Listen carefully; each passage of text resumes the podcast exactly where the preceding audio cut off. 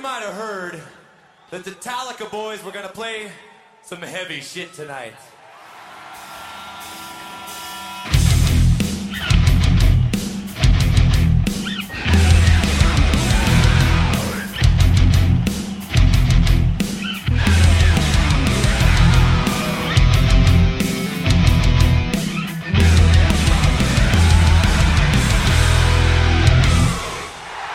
Do you want heavy?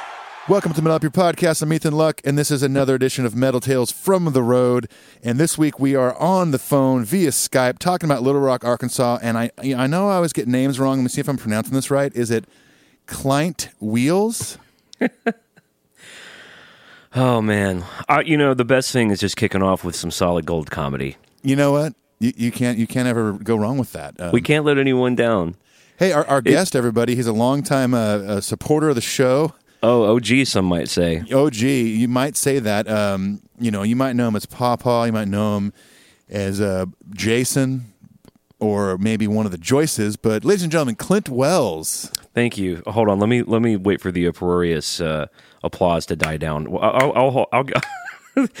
I love thinking of like a sea of people like at the Moscow show in '91 going crazy, and then the one guy doing the slow clap, and that's you, exactly. the one guy out of a million. Right. Yeah, so it's a unique premise. So um, we'll get into the whole story, but it actually is pretty fortuitous because one of the only da- shows that we didn't have someone lined up for was Little Rock, and just by coincidence, um, I got freed up to go to the show. So you know, this is going to be a fun Metal Tales. It's basically just me and you talking like we always do, Right, Except yeah. I'm except I get to be a guest. You get to be a guest. You get, yeah, you could do the, the majority of the storytelling, things like that. Um, and this was kind of a last minute trip for Clint. Um, he hit me up um, on like Saturday night, like want to go to Metallica tomorrow night, and I'm just like neck deep in learning songs for this Need to Breathe tour, and I was just like, man, I need, I want to go. blew but- it. I You blew, blew it, it. but I'm just trying to be smart here. I need, I need all the time I can get with these songs. But I will see everyone in, in Birmingham and Nashville. Sa- Sarah was like, "I feel so bad for Ethan that he didn't come." I was like, "Pfft, "I don't. He blew it." I know. I, I saw that on Instagram Live. Don't worry. Oh, did I say that on Instagram Live? Yes, you Okay, did. good. Yeah, I, I mean, and of course, I'm just kidding. I've definitely been in your position where I had, uh, you know, I mean, you have work to do, and and Yeah. uh, I know you, and I know that when you go into the, the rehearsals this week, you want to be 100, percent and I admire that. And we're gonna s- we're gonna have a, a fun time this week uh, in Birmingham and Nashville, anyway. So That's right. it really was like a cherry on top. So my wife, um, maybe Thursday or Friday, decided that she wanted to go down to Huntsville, where her family is, to take Nova. And She, my wife's in grad school, and Yeah. my my uh, my daughter adores um, her grandmother, her Abba, and uh, it just made sense. They were going to go down there. I still had some work to do, so I stayed home, and I was thinking about maybe going down and visiting them on Sunday. And you know, I was kind of enjoying some alone time at home, and I I kind of revamped some stuff in my studio. I got a whole B uh, a B rig, a vinyl rig in my studio now. Oh, it's awesome. Yeah, I've seen I've seen the setup. So um, anyway, I was taking care of that stuff, and and I think it was Brad Blazik who texted me. He said, "Are you going to go to the Little Rock show tomorrow?" This was Saturday, and I was just uh, automatically default writing. Of course not. I can't swing that. You know, like Yeah. there was no way. It's five hours away, and I just realized like. Wow, maybe I can go. And I was doing the um, the Metal Tales with Sarah Sobek for Tulsa, Right. and she was talking about how her and some of the other, her husband Pete and some of the other black ticket holders, she was like, you know, we don't have kids and we don't have a lot of those kinds of obligations, so it's easier for us to go to all these shows. Sure. And I was thinking, I was like, oh, you know what? Tomorrow I don't really have any of those kinds of obligations because my family's out of town. Yeah. And I'm kind of caught up on work for the most part in terms of mixing songs and songwriting production stuff. And I thought, holy shit, should I just get in my car and go? And, Just go. I, I haven't done anything that kind of spontaneous in the in the you know in the spirit of rock and roll in maybe Sure. I don't know a hundred years. At least hundred years. So e, so I kind of I, I texted Sarah and I said you know I think I'm 95 percent I'm coming. I talked to my wife and kind of got her blessing and then I woke up the next morning I was like there's no way I'm I'm not gonna go do that I've got shit to do and and I just sl- slowly continued talking myself into it until I was like yeah I'm going there's n- you know so I anyway it's five hours away from me and I I, I wanted you to go of course when you couldn't I asked maybe. I mean, I must have asked ten other people, and Right. you know, it's it's a tall order for last minute. Hey, do you want to get in a car for ten hours? And Yeah, it's ten hours round trip from you know to to and from Little Rock, so it- it's a big commitment for anybody last minute to, to you know say yes. Well, what I thought, what I was sure I was going to do, because you know we've done these. We went to the Detroit show together, which was seven hours there, and Yeah. I just thought for sure I'm going to have to stop halfway and sleep, like get a hotel room, and I, I was kind of resigned to that. And uh, but I, as we'll all hear later, I ended up just driving home, so it was like a 16 hour, five hours there, six hours at the show, and then the the arduous, horrific trip to Mordor, five hours back by myself. Yeah, we'll, we'll we'll get into the details of that because I don't I, when- when when you had texted me, I had gone to bed early. Uh, I was just kind of beat and woke up to a text the next morning like, "Hey, you want to do this this Metal Tales thing while I'm driving home? It'll keep me It'll awake." keep And I me was up. It'll- holy shit, Clint's driving back. It'll keep me from from killing myself. Well, if you I if you, figured you were asleep. if you and normally I'm not in bed that early, but if if you uh, wouldn't have made it, I would have felt real guilty. Well, luckily, I was kind of buzzed up from the show. And by buzzed up, I mean I was completely sober. So I think one of the only things that really made it possible is just the complete lack of alcohol. Yeah, totally. Like, and and I gotta say, it was it was a really kind of fun experience. And we'll get into like me being on the rail and being so close to the boys all night. It was kind of a fun experience, just being super uh, like present for the for the gig. Right? Yeah. No, I'm I'm I'm, I'm looking forward to that, that same experience this week. like I had one beer like before Jim Brewer even came out, and so I went to try to get a second beer w- during Jim's set, but the dude, those lines were so insane. We'll get into all that. So Yeah, yeah. Um, I need, I probably need you to help guru me through the process because so much happened, and I've got notes and stuff. So. Why don't you just treat me like a normal uh, Metal Tales guy and help help me get through it? So where are you from? Let's hear your Metallica story, client. Uh, I'm from New Jersey. No way. The New Jersey Peninsula, which is Amazing. right off the yeah, right right off the Bering Strait of New Jersey. that's incredible, man. Wow. That's that- pretty neat. Yeah, I know that's south of uh, Tennessee and New Jersey, but um, Of course. Right. um, so yeah, well, you've you've, you've talked about uh, just briefly. You, you touched on the fact that you it was last minute. You drove five hours all the way there. Um, you did some uh, Instagram stories for our our, our fans and listeners. Uh, anything notable about the, about the five hour drive on the way down there? Were, were you like yeah. did, did that excitement like keep you going the whole five hours or did it kind of wear off and then build back up and you got closer No, no, I had a really good time with with myself. I really did. Like I- at first I was bummed that no one would go with me cuz you know, I was like, man, that's just going to be kind of a long lonely trip. But I actually really like alone time and I listened Yeah. to uh, I listened I was I listened to your episode uh, of you talking to Danny Santana about the Chris Cornell tribute, which got me super stoked to like I kind of got in a Soundgarden mood and uh, I listened to Bad Motorfinger and I think I listened to Down on the Upside twice. So I was just having a good time, like thinking about Chris Cornell. I, I made jokes about Dave Matthews, but I really was listening to Soundgarden the whole time. And then you know, for maybe an hour of it, I kind of just ro- rode in silence and but it, it's always fun on the way there because you're anticipating the show. It's really the ride back when you know that like the fun's over. I got to get home. That was the tough part. Like the ride there, like I knew I was driving towards a really exciting night. Which, by the way, we had no anticipation of being on the rail at all because Yeah. the thing about the rail is I wasn't planning on getting the rail, and I'll, I'll kind of talk about how that happened. But the thing with Sarah and her her entourage, she's one of the black ticket holders, and her and her husband Pete, our friend Aaron Ginther, they travel with a guy named Joe. They they have a whole group of people. There's probably seven to ten of them, and uh, they sort of they mostly do the rail, but some nights they alternate and just hang back where Big Mick is. Okay. because it's kind of a more chill. It's a more chill environment. They're not dealing with like because because the normal way to get the rail is you have to have one of the like experiences like Unforgiven or Whiplash. The black ticket au- automatically gives you Unforgiven, and you wait in line. Sometimes you have to wait in line for a long time, Right. And then it's almost first. It's like a normal GA, but it's all VIP people. But you basically have to run to the rail. And sometimes, even though you have those um, VIP packages, you might not get it. So that's just stressful. So I think they have some shows where they decide not to deal with the hassle of that. but yeah speaking of you know, where they're, they're sometimes standing by big mick i mean that's where we were when we went to detroit that's where i was when i went to philly it is a much more chill vibe back there and um, can be the better sounding area but uh, obviously as you experienced the rail can be insanely thrilling Yeah. Well, yeah. So I got there. I, I got in around five thirty, and so we have our friend Wes who um, who works on the Metallica crew, and he basically got you know got me a working pass to get in. So I called Wes, and I knew Wes. You know, he was dealing with you know, when the boy, so Wes works in the tuning room. And so I know Yep. the boys get ready to do the tuning room before they go on. And he's got to set all that up. And he's also got to find time to like go to catering and eat. And he's got, you know, he's got a, a life to live while he's working. Yeah, of course. And be- because he's been really generous with us, I wanted to just be really sensitive to his time and stuff. So I hit up Wes right, like I was maybe, I was pulling right up to the arena. And he was like, hey, man, the closer you can get to the buses and like the loading area, the better for me because I may need to hop back in and all this. So, Yep. I thought I was pretty sure I was going to have to park like several blocks away at like a paid parking, like in a field, you know, like ten dollars parking over here. I was like, but let me drive up to the buses and um, I'll just if he can run out. I was like, I just wanted to put as little pressure on him as possible. Sure, of course. So I found where all the trucks and buses were, and I pulled as far as I could. And of course, a security guy comes running out. I said, "Hey, man, a friend of mine is going to come give me some uh, passes. Can I just hang right here while he does?" And then, of course, Wes pulls up, and I was like, "There he is, right there." So I got out of the car. You know, the first thing I did was give Wes a big hug. And like, you know, He's a good, it's funny he's a when good you're in hugger, mid too. embrace. It's funny when you're in mid embrace and what you're saying near each other's ear is nice to meet you. Nice to meet. Yeah, nice to finally meet you in person. and he was super sweet. And he gave you know he gave me like a, a whiplash um, armband and then like basically a pass that gets me on the, anywhere on the floor.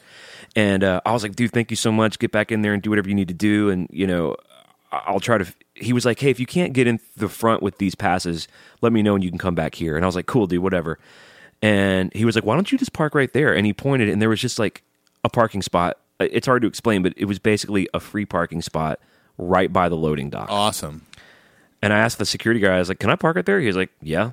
And he like held traffic. It, it was like, it was as if it was ordained by the metal gods. It was all. Ethan. It was. It all felt. It seems it all fell into place really perfectly.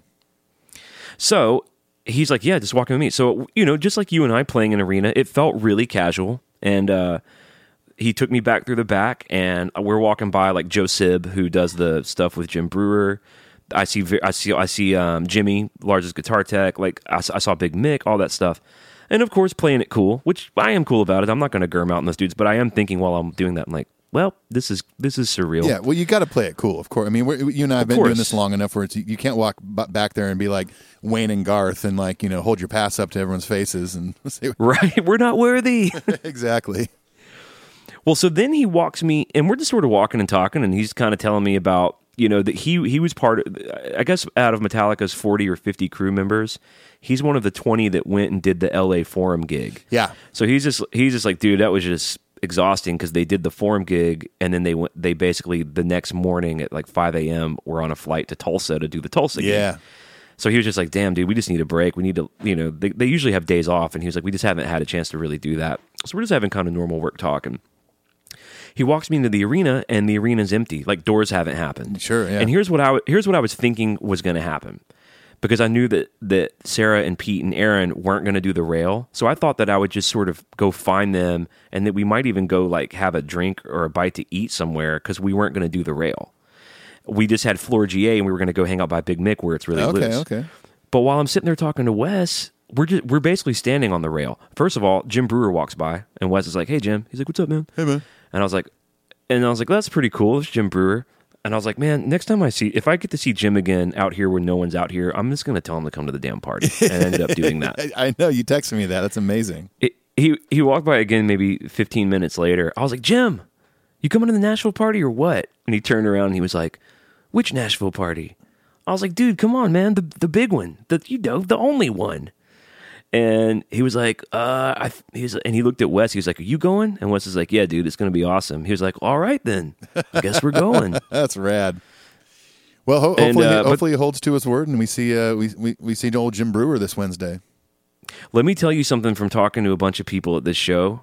Um, a shitload of people are coming. Yeah, yeah, I'm kind of worried I, I'm actually, actually, I, I'm legitimately a little worried about it. about capacity.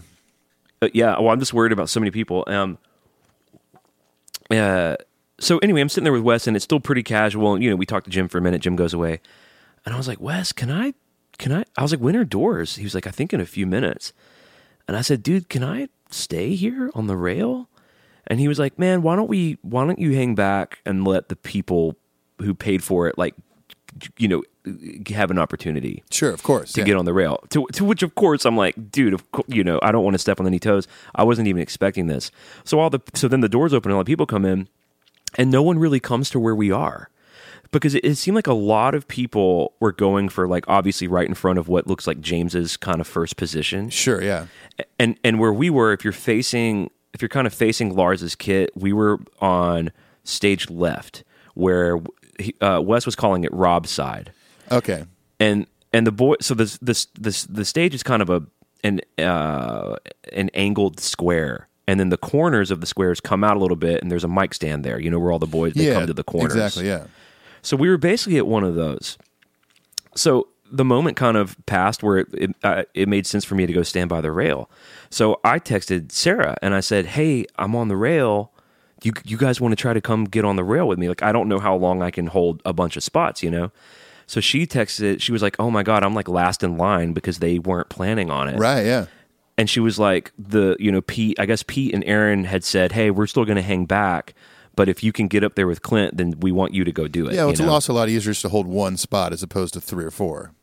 right exactly and so you know i'm texting her i'm like you need to hurry for real like you know just because it was starting to pip, uh, you know pack out Yeah, for sure. around the rail and uh, she's really short too it's like hard to see and anyway i ended up finding her she gets on the rail we say bye to wes because he had to go do tuning room Yeah, and um, totally.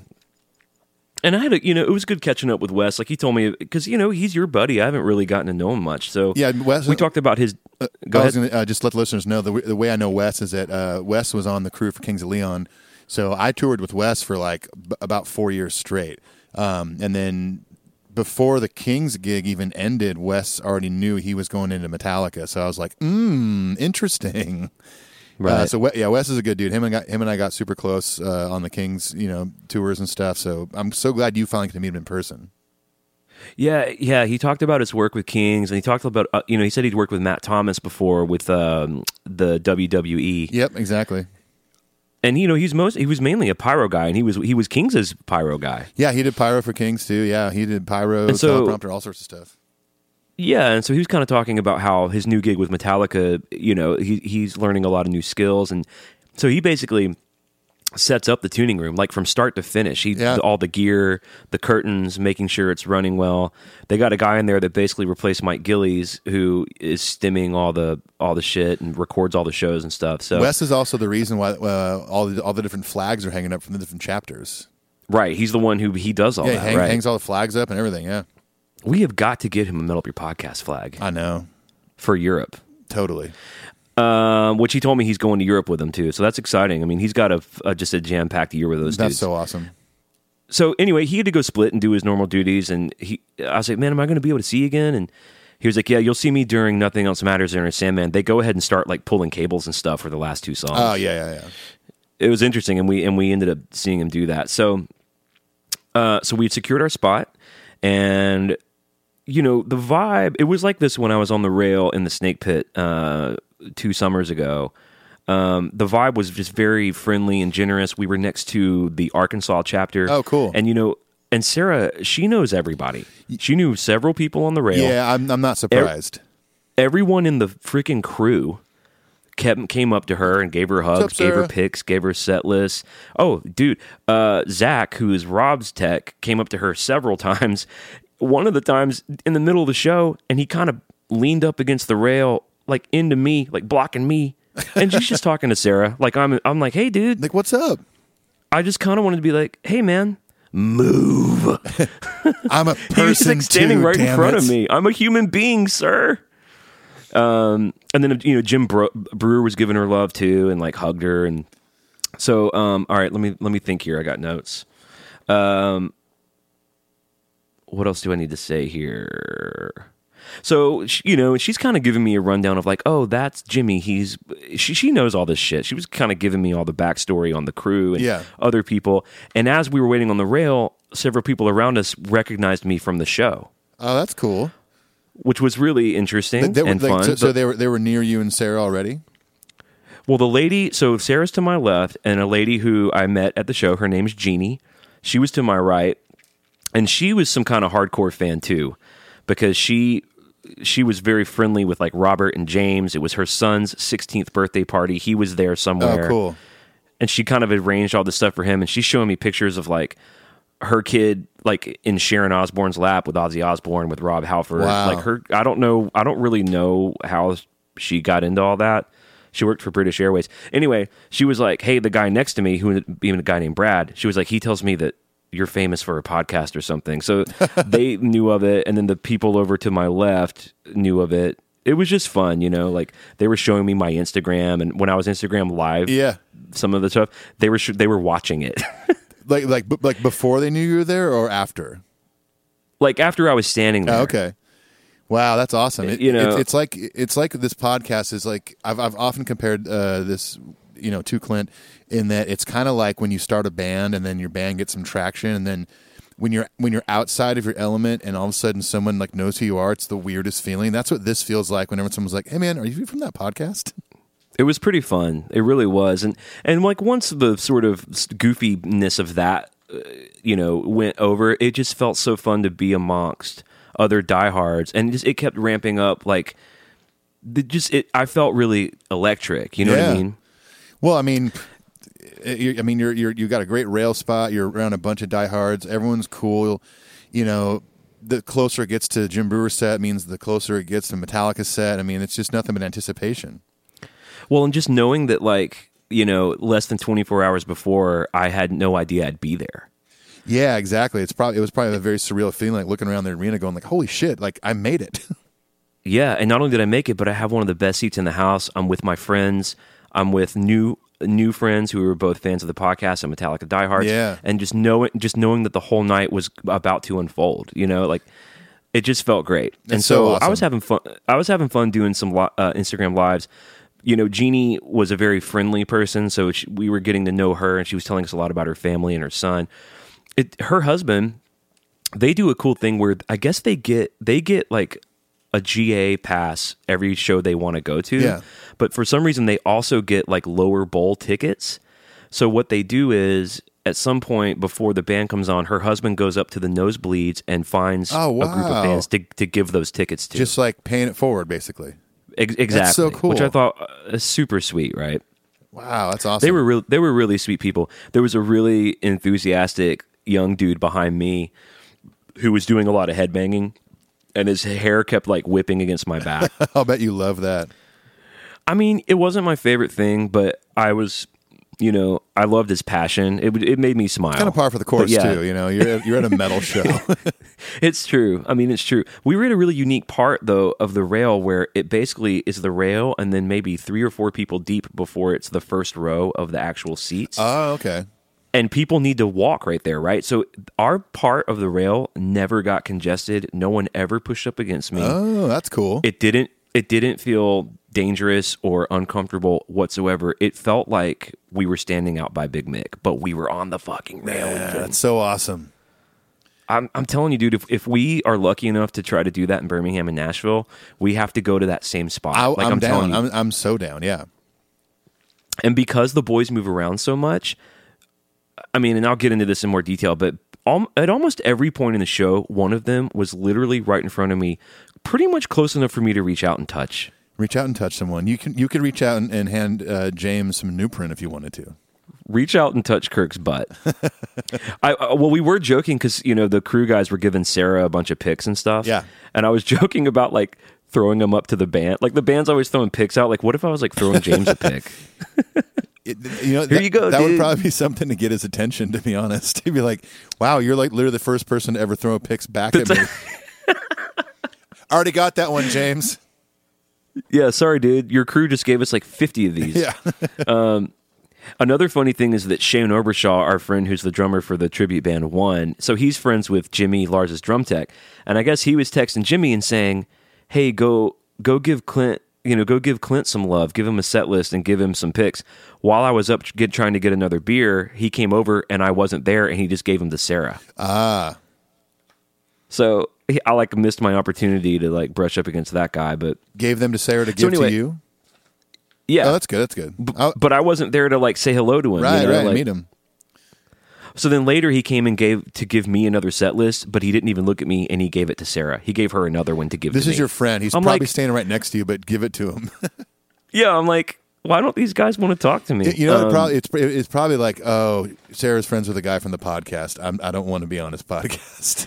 Well, I think what it is is that she just knows these people so well because her and Pete and Aaron and all of them, they s- they like hang out with these people, right? Yeah, of course. So so so to them, Sarah Sarah is a friend. To and I'm just another butthole fan, Right. Just another another p- p- p- you know potentially aggro metalhead guy, Exactly. So I get it. Whatever, it's fine. It's no big deal. I, I do want to say thanks to Shane for for trying to hook, you know for getting me hooked up. And I did get, I did get a bunch of picks and uh, I did get a set list. Oh, that's So awesome. Maybe maybe we can give some of that stuff away at the party. Yeah, man.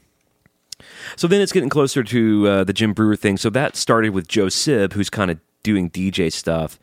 He came out and basically d- p- played played hard rock songs Yeah. real loud. Right.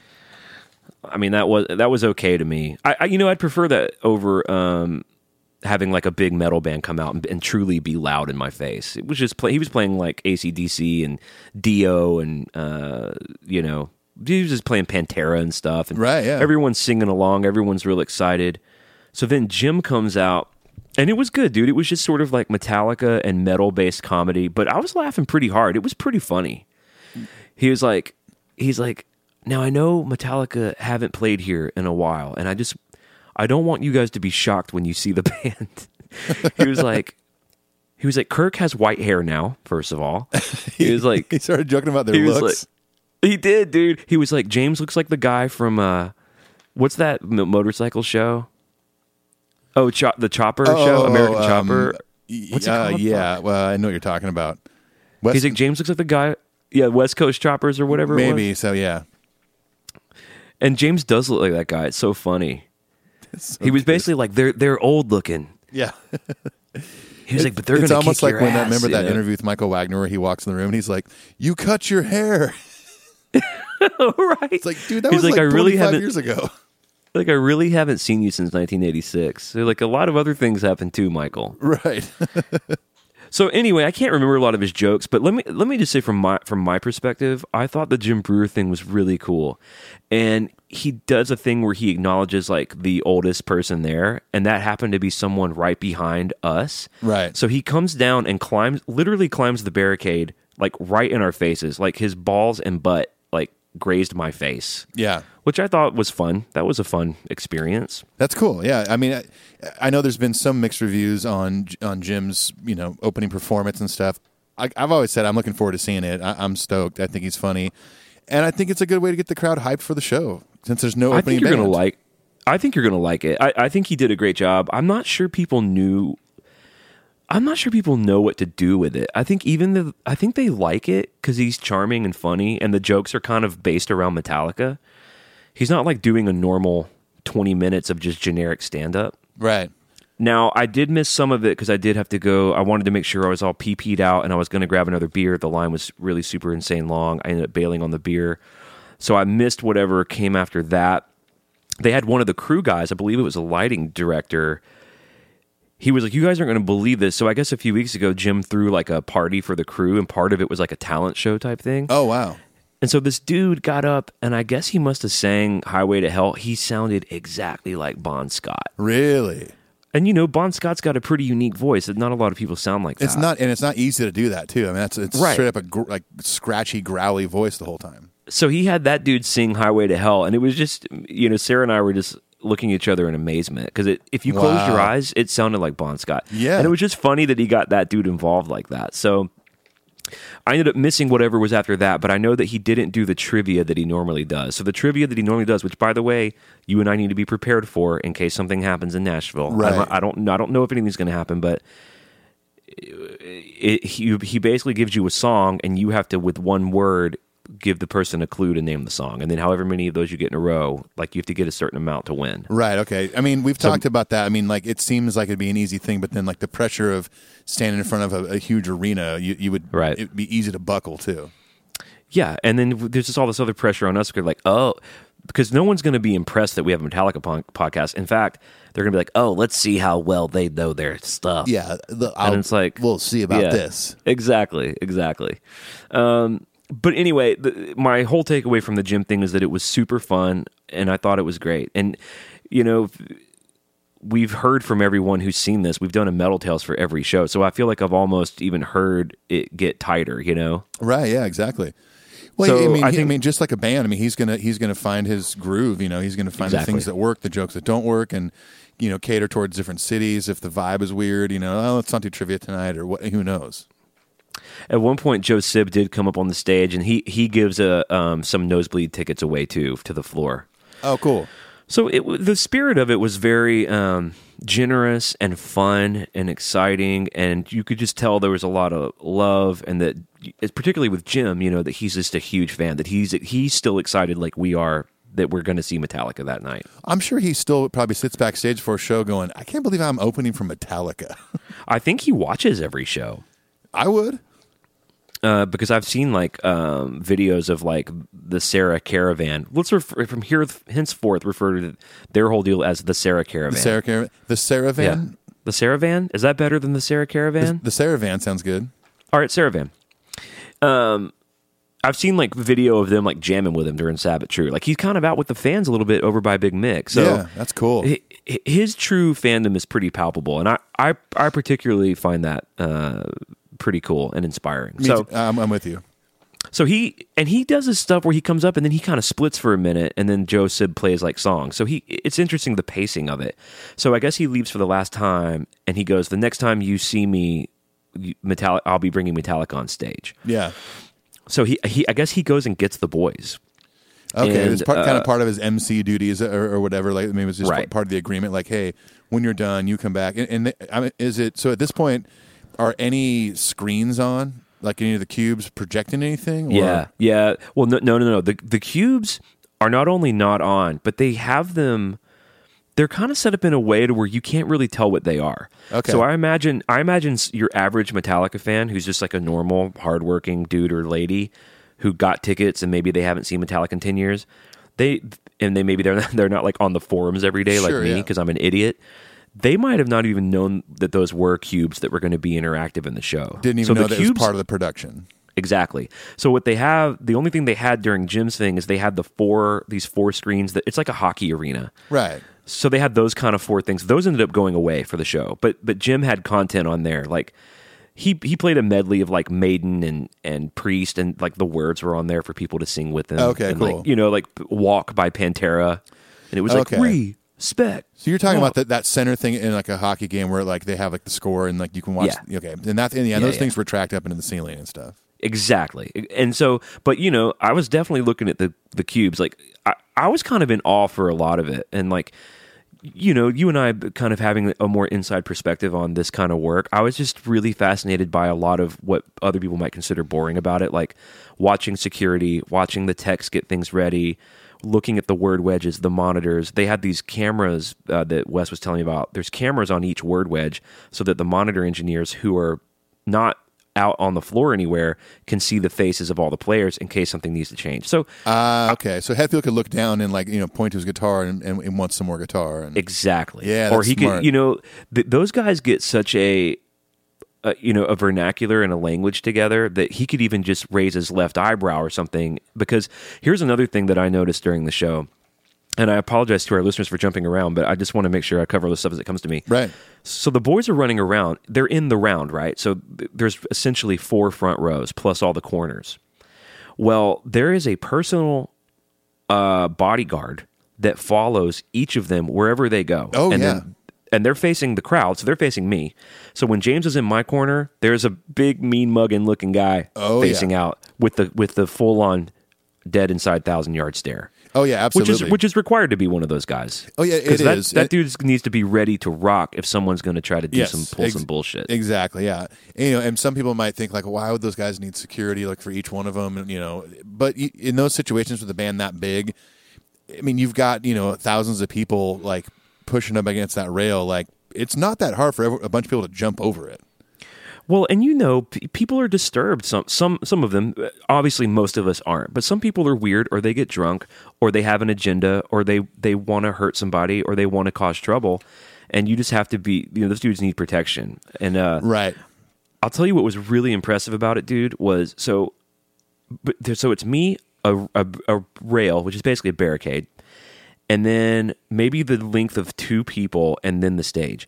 What was really impressive is the the grace of which they all flowed because you got Rob's guy, Kirk's guy, um, Rob's guy and Kirk's guy and James's guy all sort of running past each other all night, right? Yeah.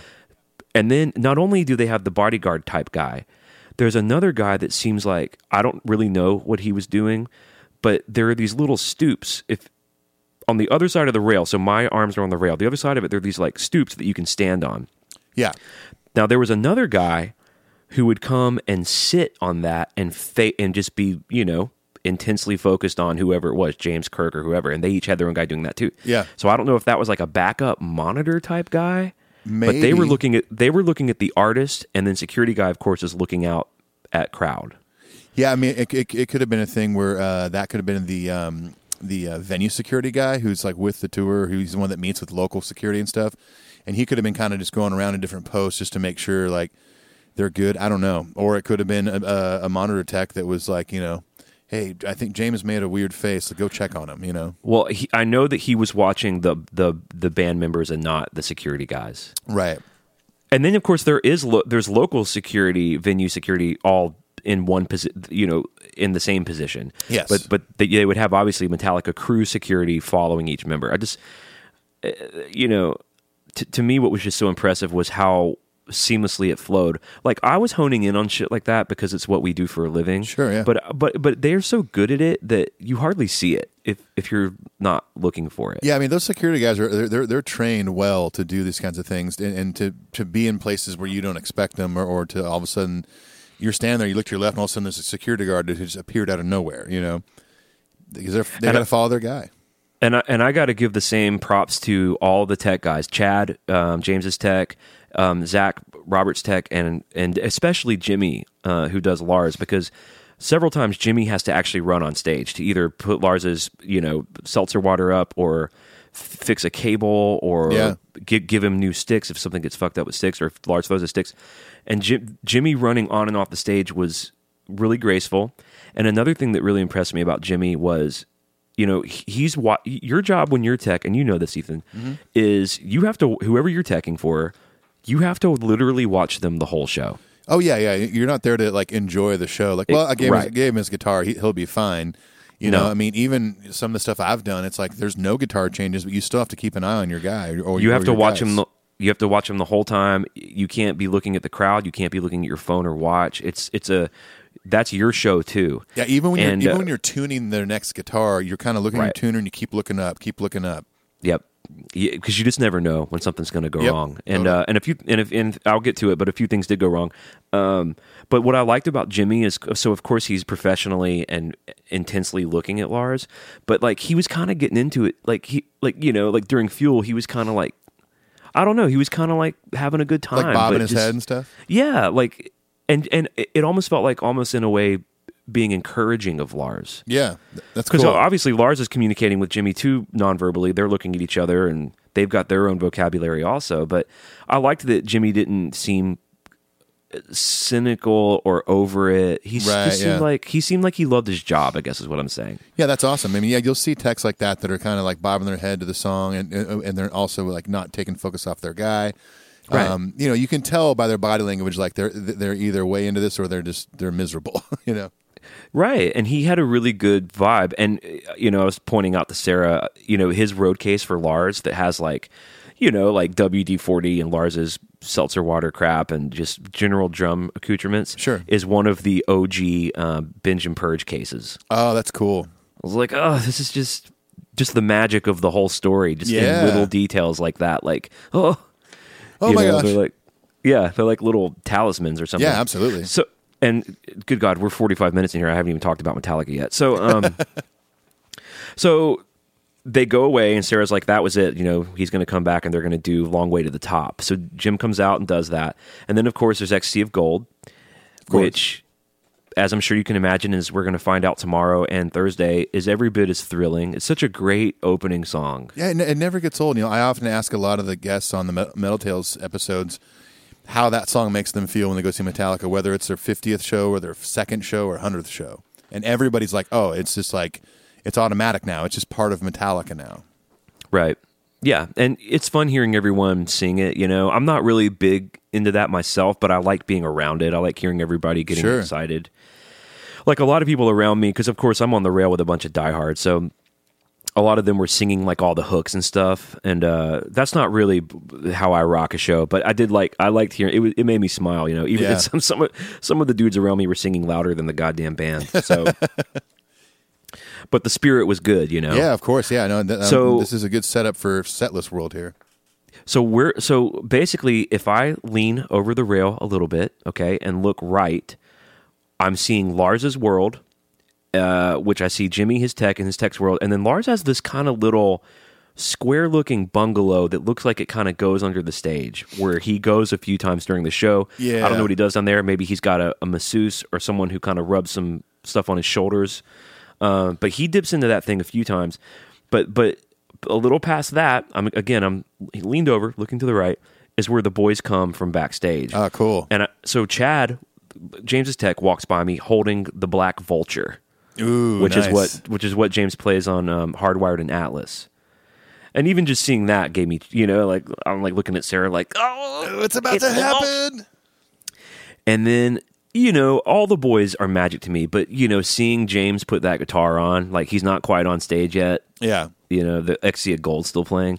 So And you it's can just see like, you what- actually see the guys in the band getting like putting their Yeah. guitars on. Oh, that's awesome. Yeah, well, Robert walked by us, you know. So to Robert to go to his station to get, to walk on for the intro to Hardwired, he walks by us, and he get you know we we gave him a five, and Oh, that's cool. um, and then I guess Kirk goes the opposite way. So it's really James and Lars at the point that I'm looking at, and they're just you know you can see it. I mean, it looks real serious. They're like getting ready to rock. They're not fucking around, and uh, right, and they probably come out the back of the stage. Well, they all have kind of positions. Right. because you know the it's in the round like in the stadium the the stage kind of butted up against a bunch of unsold ab- against against a bunch of empty seats so there was like a backstage right.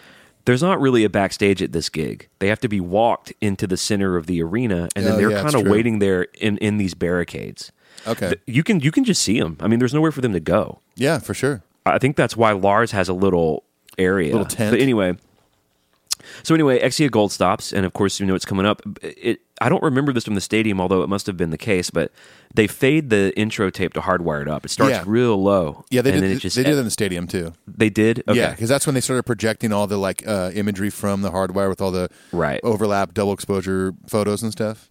I guess it's true. I can't imagine them just like blasting it at full volume, but uh, y- and you know they've got it dialed in, the timing dialed in perfectly. You you can- and you I watched Lars do it. Like you can see him. He's like looking down in the dark, and then there's a moment where it's like it's fucking go time, and they all walk up and they hit that you know da da da boom da da da da da, and you know it's the first time that the first time the lights come on and you see him. There's really there's that's a highlight of the show, you know, and For you just know sure, you're on yeah. a, you're on a two hour ride. And I do have to say, dude, where we are, it doesn't sound great.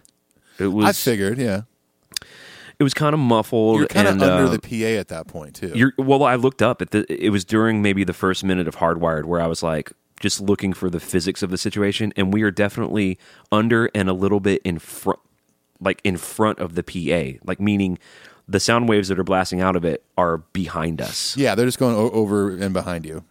Now, what they have, and they had this in the snake pit, is there's a little monitor that faces the crowd, Yeah, but I don't think that was on. I, I, I think there was a problem where that wasn't on right where we were Oh, because okay, but, like I remember in the snake pit, the volume wasn't super loud, but it was really clear, and that's kind of their way of you know like making up for the audio. it's the same idea as a side fill, but it, it just Exactly. it goes uh, aims to the crowd just to kind of uh, compensate for how the speaker configuration is above you. But I but I don't think ours was on. I Yeah. really I don't I don't know if that's intentional or not. But Well, you were I saw close the enough to speaker. Rob to ask somebody about it. You should have asked him. hey, Ro- hey, Rob, excuse is this me. on? Excuse me. Excuse Uh, me, Robert. Robert, can you put your bass down for just a second? I can't hear out of that speaker system. And like I'll describe it this way, like it, it was still exhilarating and loud and fun, but if the boys weren't facing me, like if they were kind of on the other side and it and for whatever reason I couldn't see their hands or see James's face, I had a hard time figuring out where they were in the song. Yeah. Wow. Okay. Does that make sense? Yes. Totally.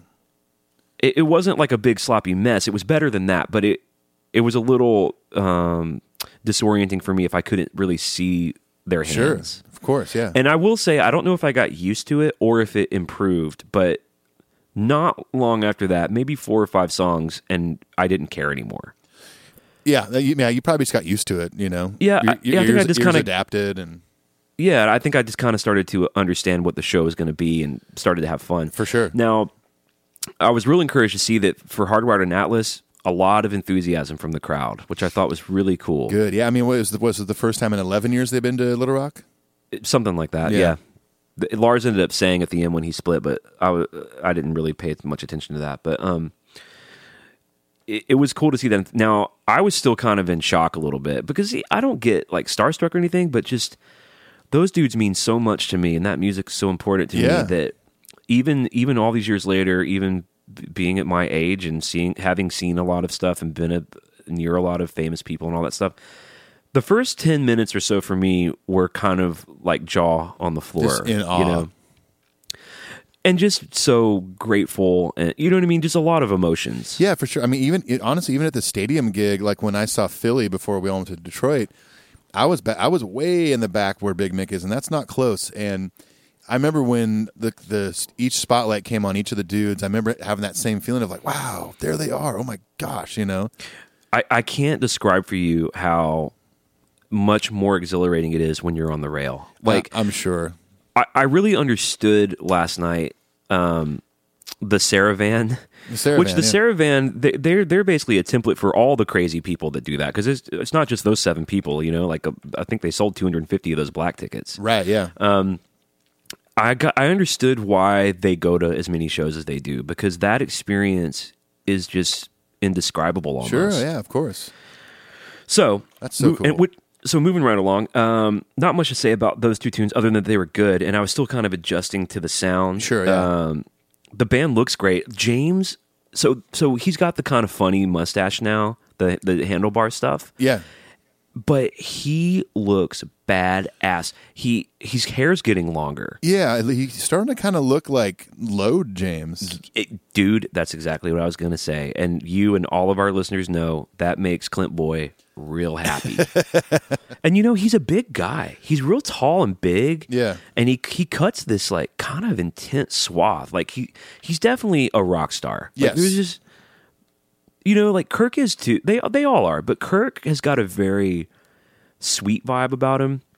Like he rocks. I mean, he he looked intense too. Like by the way, just as an aside, Kirk kicked ass all night. He looked great and he sounded fucking great. At one point, I Awesome. looked at Sarah. I was like, man, Kirk, I think it was after the Hit the Lights solo. I was like, man, Kirk is just playing his ass off tonight. He just really was great. And it, it made me feel like scrutinizing all the videos all the time is just such bullshit because you can't replace what it's like to be there in the room and feel the air pushing. Yes, you know? exactly.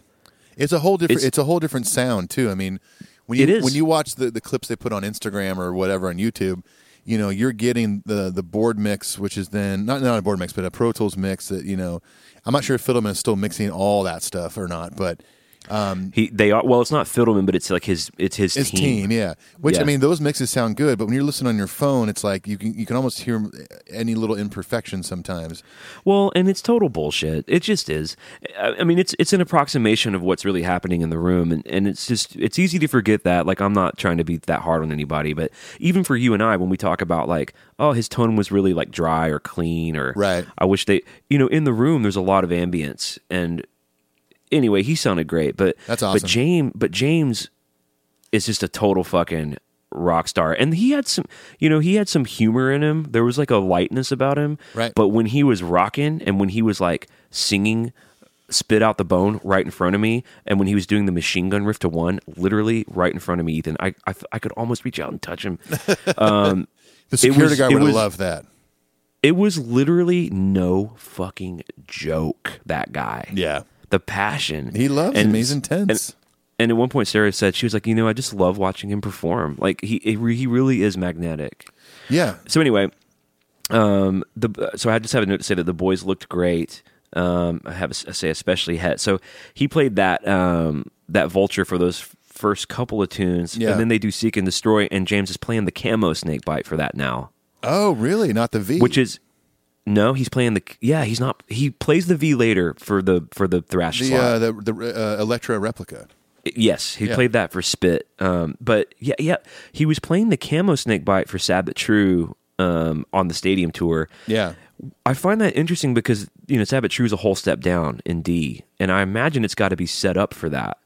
So I don't know if he's got multiple Camo Snake Bites or they reset it up to be. Oh, you. Oh, you know what? I just realized this.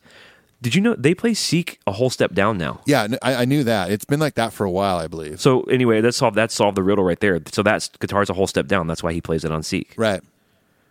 I, you already knew that though. I didn't know that. I noticed that. I think around the time we we were going to the stadium shows, I think you you noticed it just by hearing it. I heard it. And I was like, it just sounds different to me. And then I just grabbed. I was eh, like sitting at home watching it on YouTube or whatever, and grabbed my guitar. I was like, oh, it's yeah, it's tuned differently. Okay, cool. Well, you're you're uh, kudos to you for that. I didn't notice that. Um, I have that Kirk sounded great on the solo. Uh, not a lot to say about that. It was business as usual. You Yeah. know, James kind of. I will I will refer now to what's called the magic trick. Okay, the band says things in the show that they that we know they say at every show. Of course. But to the people that haven't seen all that, who live normal lives, there's the magic trick. We do it with Rodney. You're going to do it with Need to Breathe. You, Every band does it. Um, you know, James after Atlas, James is like, uh, that's from a record called Hard Right to Self Destruct. We're going to be playing new stuff. We're going to be playing stuff from the middle of our career. And he's like, if you're lucky, we might even be playing, playing some old stuff. And of course, the crowd full of, you know, trues goes crazy. Oh, it's all magic and wonder to them. And then, and then he plays Seek, you know, it's like he kind of teased him, like, maybe if you're lucky, later we'll play some old stuff. And then he plays a song from their first record. Oh, dude. I mean, crowd crowd tricks, man. Total magic trick. I Yeah. love it. Oh, yeah. I love the magic trick. Oh, you who who who doesn't? Honey, who doesn't love a, who doesn't love some magic at your kid's birthday? Listen, I party? love David Blaine, David Copperfield, really any David Siegfried, any and David who Roy, Oh, does magic and Penn and Teller, and James Hetfield. How about the guy who a tiger ate him? He played with a he did magic with a tiger. I think that was Roy, were they magicians too, or were they just tiger? Were they just tiger whisperers? illusionists. Honey, they make illusions. It's not magic. It's a big Vegas thing.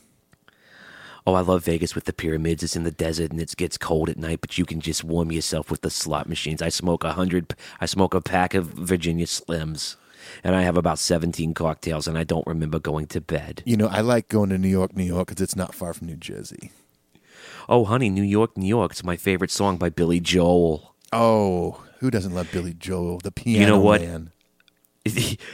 It doesn't matter where I am in the whole wide world. I'm always in a New York state of mind, honey, please. Amen, amen, Joyce. So, So Um, speaking of through the never, yeah, so then then's kind of like the fourth slot, which is we don't really know. It's either going to be holier than thou, it might be cyanide, it might be uh, the day that never comes. Earlier in the tour, it was uh, No Leaf Clover, Unforgiven 3. Later, uh, before they went on break on the holiday, it was like Leper Messiah, No Yeah, Remorse. So right. that's an exciting slot. Now, I have to say, out of all those songs, I was really, really stoked to get through the Never. yeah, when I saw the set list, I was pretty stoked for you. I had never seen it live, and I, it's one of my favorite songs with the Black album. And uh, they do like a cool kind of intro where James and Lars kind of, you know, go go go. Yeah, yeah, I've seen that. That's pretty cool. It's a good little tease. Yeah, and then you know, and then he launches into that kind of spider riff, kind of similar to puppets, and th- it was just a treat, man. They sounded tight, and every you could really tell the first Black album song. I'm telling you, dude, more so than the stadiums, you really start to understand the power of the Black album in these kinds of shows. Right? Because Yeah. all the Black album stuff was just dialed up big time in terms of crowd reaction. Yeah. Good. Good. So even through the Never, which I, I think we could put that in the deep cut column of Black Album, right? Yeah, I think so. It's not Inner Sandman, it's not Sabbath True, it's not Rome, it's not Nothing Else Matters, and it's not. Uh, I'm, I'm missing a, f- a fifth Sabbath big song True. off that record. Did I say sad? Anyway, I would put that in the deep cut column. Everyone went real nuts for that song. Me and Sarah high fived. Um, let's see here. I can't read my handwriting. oh, during the um I think during the bridge part, James was like right in front of us. You know, like you could just see the sweat fall off of him. Yeah. And I will say, several times during this show. All right, let me just go ahead and say this. One time when James was over there, he literally looked at me and we had a moment and he smiled at me. Unless you think I'm making it all up, Sarah nudged me and goes, He just smiled at you. And I was like, He totally did. Another time, he winked at Sarah. Now, Jeannie, the sweet lady next to me, was pretty sure he winked at her. Sarah was pretty sure that she wink- he winked at her. But So- he definitely smiled at you. Oh, no question who he smiled at. He was probably Now, like, "Oh, it's the guy from Up Your Podcast." I mean, I don't know. I I didn't look like, you know, I don't know. I don't know if I s- poked out. I don't. Who knows, dude? Who Or he was knows like, in this "Whoa, crazy Rodney world. Atkins guitar player is here." Holy shit! he goes and tells his tech. He's like, hey, make sure you ask him if we can get tickets to the next show. You're not going going to believe who's over there. They're ne- the next time they're in Vale. I need to. I need to get some. I need to go in and say hi to them. totally. Um, but just those kinds of interactions happened a lot just because when the band comes over there and they look up from their guitars they're looking right into our fucking sp- you know doe-eyed faces exactly. because we're all going uh Whoa. kirk you're james hetfield Yeah. do you know who you are That's it. You're Jeff Field. You're James Hetfield, baby. You're gonna play. man um you doing a little bit doing a little guns N' roses there Uh, I was trying to. a little welcome to the jungle but I was trying to adapt, and I was, was just trying pretty to, good. Trying to, it was okay. It wasn't my best. it's pretty good dude The, the, the, the ending wasn't great. You're gonna play. I don't want to say you're gonna die. Um, Right, because we don't want that. At least not yet. So, um, yeah, I'm pretty sure that James is over like in our world singing some of that, and um, which you know I gotta say, and I'm not being hard on anybody. This is not uh, a prescriptive indictment. This is me describing a philosophy I have. okay. When they're in front of you like that, I understand how tempting it is to want to take your phone out and take a picture. But I'm telling you, and Sarah can vouch for me, I didn't do it. The whole Okay. time. I, I'll, I did it one time and I'll tell you why and you'll understand why. Okay, but uh, I, I did only do it literally one time. And um, there's so many people around us, dude. I couldn't believe it. uh, Just all on their phones. When the band first came out, there were people holding their phones over my head with like their flash thing, their light on because Ah, so it was dark. stupid. And I was like, it really was disturbing me. Like, I, Like, do you think your little flash is gonna light up this whole arena? but it wasn't even the f- exactly. It wasn't like the flash. It was like the flashlight because it was on the whole time. Right. Yeah. and I just thought, you know, I want people to, I want people to experience the show however they want. It's not up to me to decide how people can do that. That goes without saying. But it really was distracting and kind of bullshitty, and I Yeah. wish people wouldn't do it. So uh, that's all I'll say about that. Yeah. Um, the next song was "The Unforgiven." Now, this was a, there was an interesting thing that happened here. So Chad, uh, James's tech, brings that acoustic out that's like on the stand. You sure. know? Yeah. Yeah. The the uh, vi- So- vari- variax. What- is that It's a what called? Variax, right? And and for people who don't know what that is, it's a guitar that's run off MIDI cues. So what that means is Chad's able to dial in a nylon string sound or a 12 string or a, a s- a steel string, but it's doubled. Right. Yeah. He's basically able to model any kind of acoustic, which just it just makes sense for that kind of live for, application. for yeah uh, for that size of band it's like i mean yeah he could have out a 12 string and a 9 string or whatever he needs but i well, mean because for ex- for example, the intro to Fade to Black Yep. is a six string acoustic, okay, but the verses are a twelve string. yes exactly that's exactly what i was going to say And so it just makes sense. And and honestly, Ethan, I, I don't know how you feel about it. I think it sounds pretty damn good. i think it does too it, it, at no point is it, is it bugged me i, I I think Like- it, i think it's very fitting for the songs Like there's no reason for anyone to ever make a record with that crap. Sure. But live, instead of worrying about a bunch of different guitars or tuning a fucking twelve string, which I own a twelve string, It sucks. Restringing and tuning that is just uh, capital B biatch. yep So anyway, they bring that out, and me and Sarah are like, "Hmm, is it going to be Fade to Black? Is it going to be uh, Unforgiven? You know, we didn't know." Sanitarium. So then we hear kind of the intro tape, and it's it's it's clearly the Unforgiven. could And, could have been um, unforgiven too though well, it's the It's the same on the first two though. It's, it's the trumpet and the little snare roll. No, no, no. They have like um, they used old stems that didn't get put on the Black album, and they have a Oh, new you're intro. right. You're right. And it's do it's doing things that I, I can't sing it to you, but it's clearly hallmarks of the first Unforgiven. right, right, okay. Now you do hear the the horn, okay, and this is this is was the first kind of hiccup of the night, and it's super mild, but you hear the horn right, and the horn ends with that like tom hit or snare hit, Yeah, it's like a loud snare hit and a and that's when James is bell. supposed to be going. Is it a snare hit? There's a, there's like there's like a because it's the it's end, the ending the ending of the drum roll and you kind of hear that bell too at least on the record. Right. It's just real clearly the point where you're supposed to hear James go bow diggy daggy doo daggy doo daggy diggy, you know. Yep. And and and and right when that happens too, when he's supposed to do that, like on cue, a spotlight hit that guitar. No James. Oh, and it, it wasn't real long after that just a, just a few seconds but he comes up and of course me not having seen any of these shows i don't know but sarah's like oh i've never seen that before so it was a total hiccup like he just didn't get on stage in time for whatever he just reason didn't get to his cue in time and yeah but it, it wasn't a big deal like the track kind of ended and then that spotlight stayed there and he just walked over and started playing it it was cool you know I think if, if someone hadn't seen that per- performance online they wouldn't know any different. I wouldn't have. I mean, I kind of felt like, hmm, he wasn't there when the spotlight came on. But if Sarah hadn't said, "Oh, that's weird," I never, I wouldn't have thought twice about it. Right. Um, they play Unforgiven, and it was about this moment. So we're one. So we're hardwired, Atlas, Seek, Five Never. songs in. This is when I I looked at Sarah and I was like, I'm having fun now. Like my sort of um, my sort of Your awe moment is now died exactly down a little bit. E- Exactly. I I had settled in the show. I'm starting to sing along with the lyrics. Uh, I'm just grinning ear to fucking ear. Kirk, by Hell the yeah. way, for this song is playing his two million dollar greenie Les Paul. Ooh. and he can't, he didn't play the solo right in front of us, but he you know at the end when he when James is doing the echoey things and Kirk goes bow down down bow down down Yeah. down," he was doing that right in front of us, and I just thought I can't believe I'm that close. Not even to not not just Kirk, but I'm I can't believe I'm that close to this guitar. Yeah, I'm that close to it. To It's just such a famous guitar, it's crazy. It's so crazy. and it sounds great. Cr- I can't tell you, man. I can't wait for you to hear it, dude. Yeah, uh, I'm, I'm- tomorrow. I'm, hey, man, tomorrow night.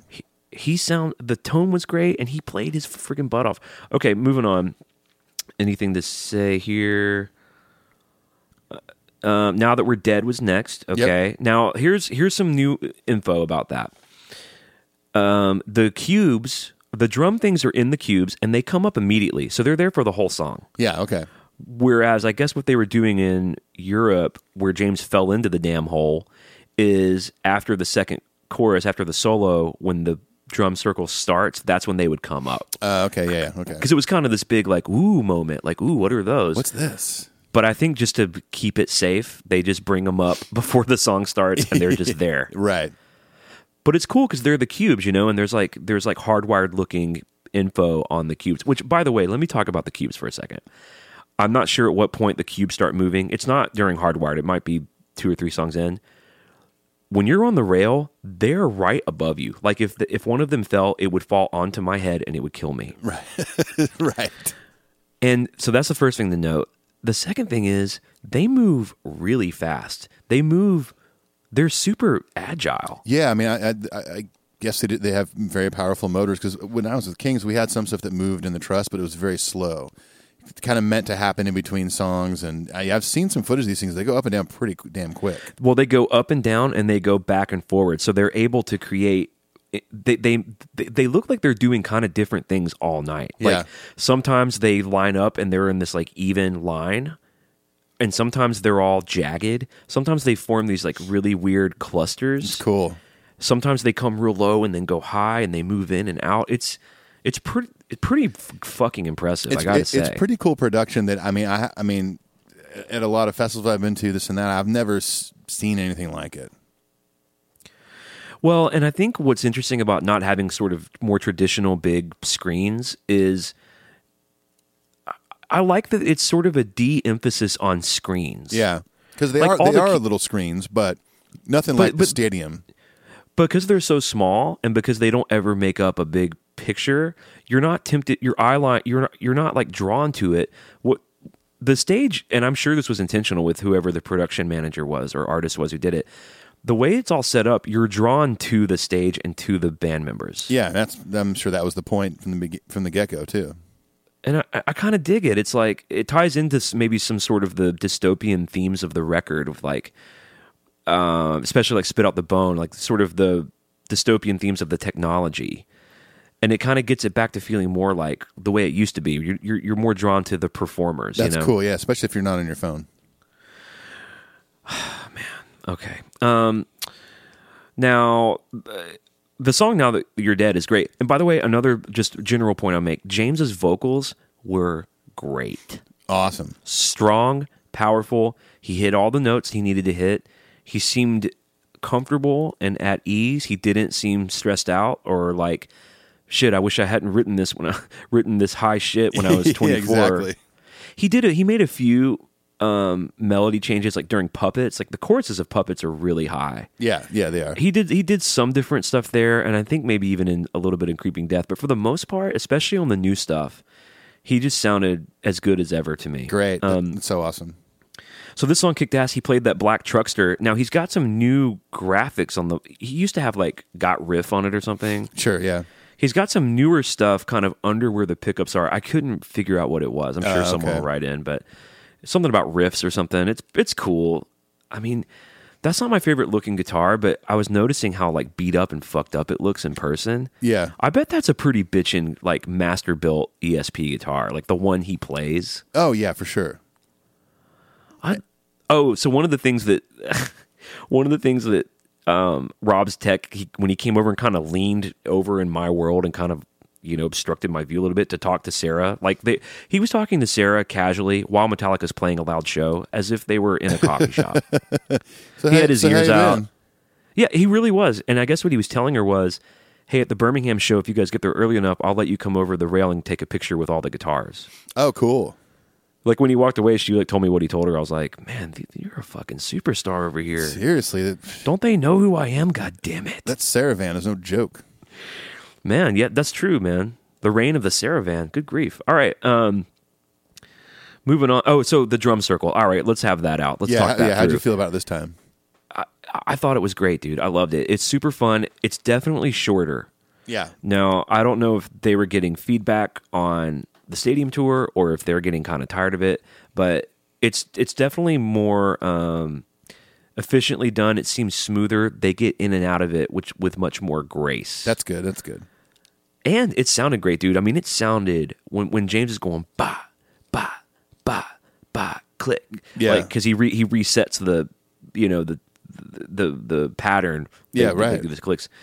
Uh, I thought it was real bitching. And then like when he gets back on his guitar, he kind of does the Jimmy Page. He like instead of with a bow, he's like playing his guitar with a stick. Yep. and then he throws those out, which those are that's some. Those are some fun collectibles if you get the one that he played his, you know, played with. his Those are sticks, the which- uh, those are like the thicker ones. They're almost like marching sticks. I've got one of those. I don't think Yeah. I don't think it was played during the show, but I've got one of those from the. it's the white one. yep, exactly. But I thought it was cool as they get in and out of it. Kirk nailed the solo. It sounded great. He did his whole like, if you want to live, first you have to die thing, which Yeah. I, I'm really not a big fan of because I don't understand what he means. But what was funny about that is when he was doing his, again, talking about the magic trick here, I saw Robert looking at Lars and smiling, and Rob was like miming the script Ma- oh to yeah. Lars. Oh, I've I've so done that numerous times. When I, when- I have. That's what Oh, I loved so about funny. it. It was like, oh, these dudes really are just kind of like normal musician Yeah, types. totally. and he was doing it discreetly like he w- i was obviously not making fun of james or anything like that he was just having fun with it with lars Yeah, that's i just cool. thought that was for lack of a better word i thought it was cute there Very. i said en- it It's a very endearing moment. It's a very rom com moment. it's like it's yeah it's basically the when harry met sally moment of the whole show Right. you know what i mean Oh yes. That, of course I do. okay now moving into creeping death um, which I, I made a poor call i'm glad only sarah heard it so uh, zach robstech handed him the jocko bass Okay. and I, and I said, "Oh, they're about to play bells because that's what he plays." Historically, I thought he played the uh, Jocko bass for bells, but they went into Creeping Death. James, and you're going to see it, is playing a badass. It looks like a '58 uh, uh, Sunburst Les Paul with a Bigsby on it. Oh, I've seen a picture of this. It's really cool looking. dude, it is no joke. And he must really be liking that guitar right now because he played it for much of the set after Yeah. this. Oh, that's awesome. So that's what he played for Creep. And um, let me see if I have any notes about Creep. No, that's really it. Um, it was as you expect it to be. Kirk played the solo in front of us. The die part is something that every Metallica fan has to experience with the Met family. Oh yeah, absolutely. And that I took that moment to I took several moments during the show to just look around at the crowd, to not look at the stage. Like Yeah. because think about it. We all hear about this moment, the die chant, right? I wanted to see that and like really hear the crowd more than the band. Yeah, for sure. Well, I mean, that's like one of the big, big crowd participation parts of the whole set. It was powerful. It was cool. And by the way, the show was sold out. I mean, it was packed. The last seat up Awesome. in the big tier, completely packed. And you know, I was like looking up there and thinking about what's what must the energy be like up there, and it just seems like everyone was pretty excited. I, I think everyone's definitely walking away from these shows feeling like they really got their money's worth. That's awesome. That's great. That's great to hear. So Creep kicked ass. Then they go into Bells. Bells was fun, of course. I got it's fun, always fun to see the the ye old crab walk. Oh, yeah. in the flesh. Uh, is Kir- is Kirk's? Are they still playing tag on stage? They're still, yeah, they're still playing. They're still having fun with each other. That's and- good. it's really fun because it's it's like a little bit of a glimpse into their friendship because they're having fun with it. You Yeah, know? right. And I know that they're tied off stage. So then during that, they both run off stage, and in the little circle around the stage where the barricade are, they run by everybody. Okay. And kind of, you can kind of pat them on the back. And my comment after that was like, "Man, I bet Kirk hates this. He seems like he would be a bit of a germaphobe. He's just not really into people touching him and shit. And, Yeah. you know, it's pretty cramped in there, and people are just, you know, people are patting him on the back and stuff. Right. I can't say I blame blame him though. No, I'm I'm with them on that. Uh, James is playing the, his Corina Explorer for this, which is pretty fucking badass. It's nice. probably a 58 also. Um, or are those 59s? The Carinas, uh, I believe they're Yeah. 59s. The wo- the wooden the wood finish ones. Yeah. Yeah. Yeah. I think. It's well, but it 59s. kind of looks it kind of looks like more of the yellowish one though, or it's like yellowish orange, but it's wood. Yeah, it's like wood grain. Anyway, doesn't matter. he, uh, just as a point of uh, thoroughness for fade to oh wait, we haven't gotten to fade yet. Oh, so fade to black is next. Not really much to say about bells. The crowd went crazy. Lars is really fun to watch during bells. Yeah.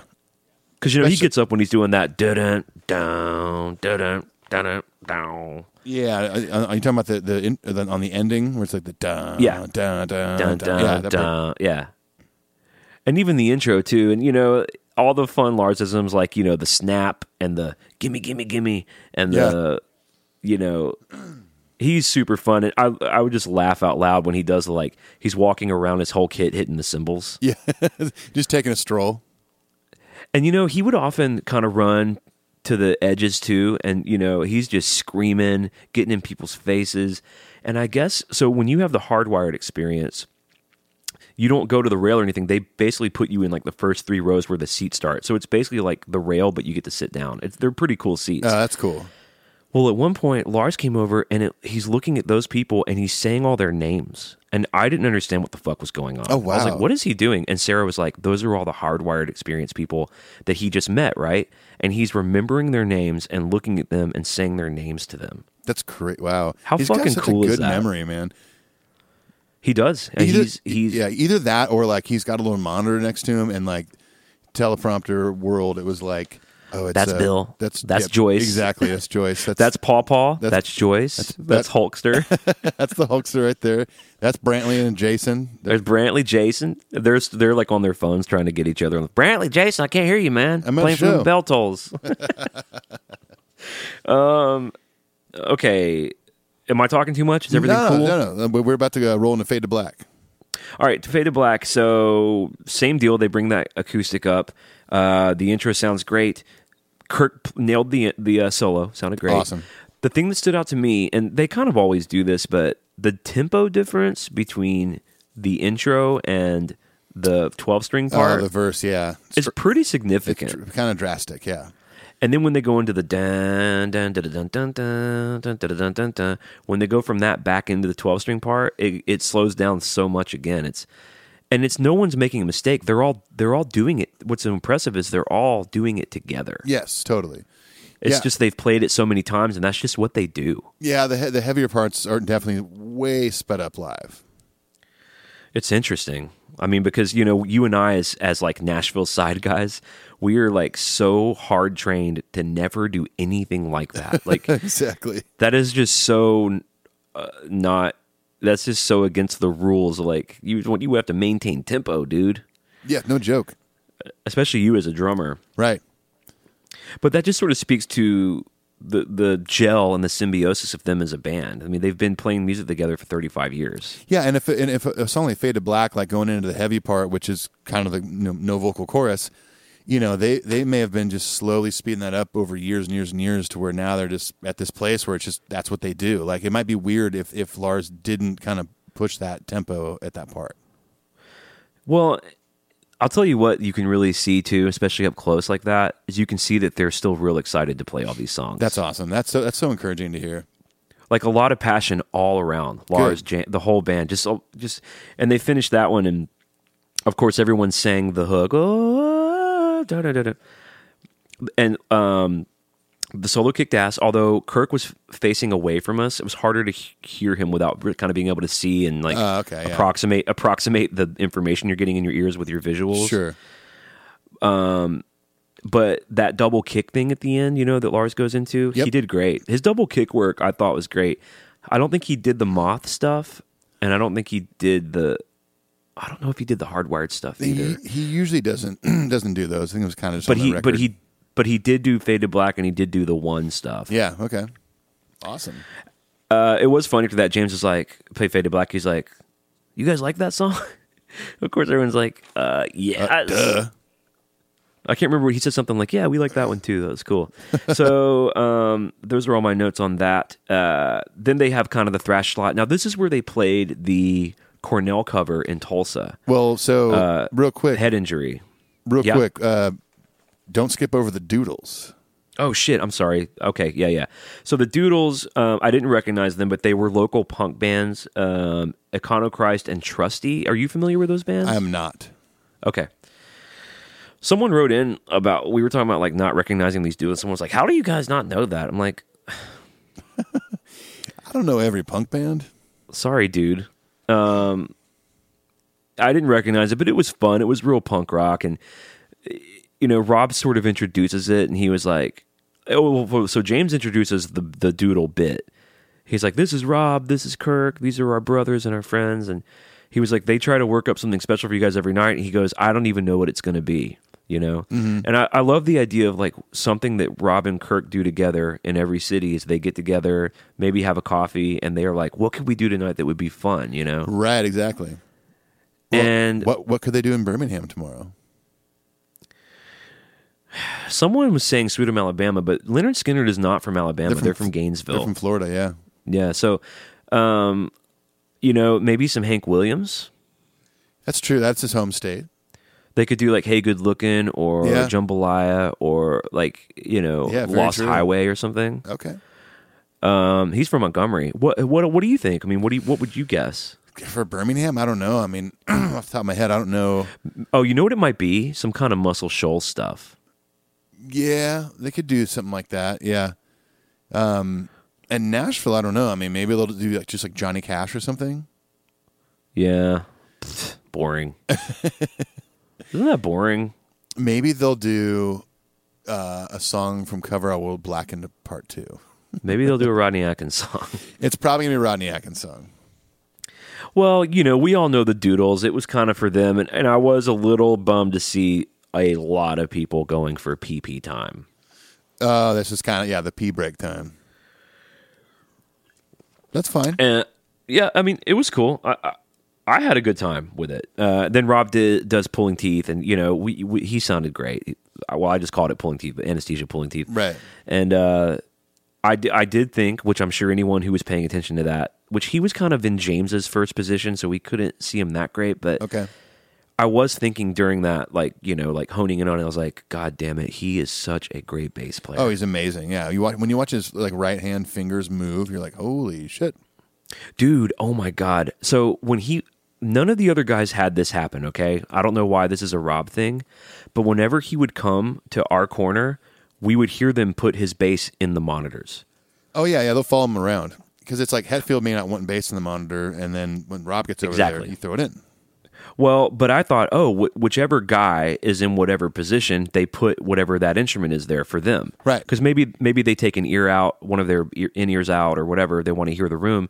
But no one else got louder when they were over there except for Robert. Like when Kurt came over, we couldn't hear him better. You know what I mean? right? Okay, yeah, So I think it's just Rob.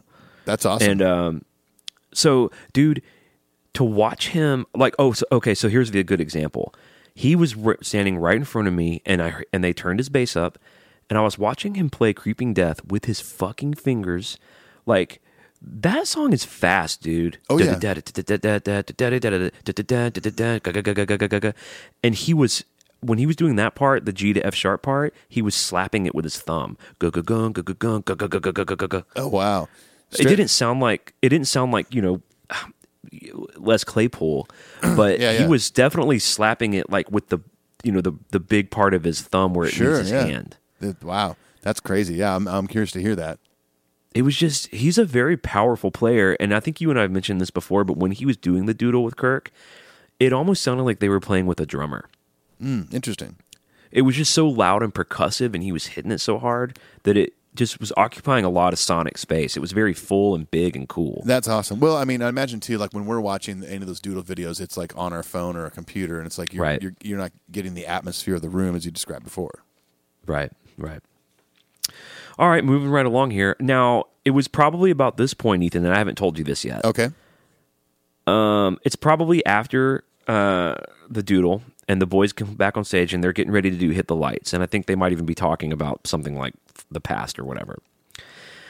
So all the lights are kind of on, and I'm looking into like the first bowl, like all the people standing, you know, like in the seats. Yeah. And I don't want to say anything to Sarah because I don't want to embarrass myself. But I'm like, I think I see a guy wearing a Metal Up Your Podcast T-shirt. and I'm like, I finally worked up the courage. I was like, because I, didn't like- you know, she may be able to see better than me. I was like, Sarah, do you see a guy over there wearing a Metal Up Your Podcast shirt? And sure enough, there's just a dude in the wild back there wearing one of our shirts to the No Metallica way. show. What the OG logo?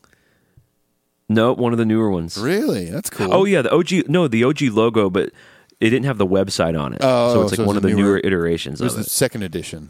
I just, you know, I thought that was pretty neat. Like, That's not that it's awesome. all Well, about he's- us. I just, He's it was probably cool. listening to this show right now. Well, who whoever you are, dude, write in and let us know. I took a picture of you. I'm gonna put it on the socials. Like, I t- Okay. I got my phone out of that at that moment and took a picture of it. Oh, is this when you took your only photo?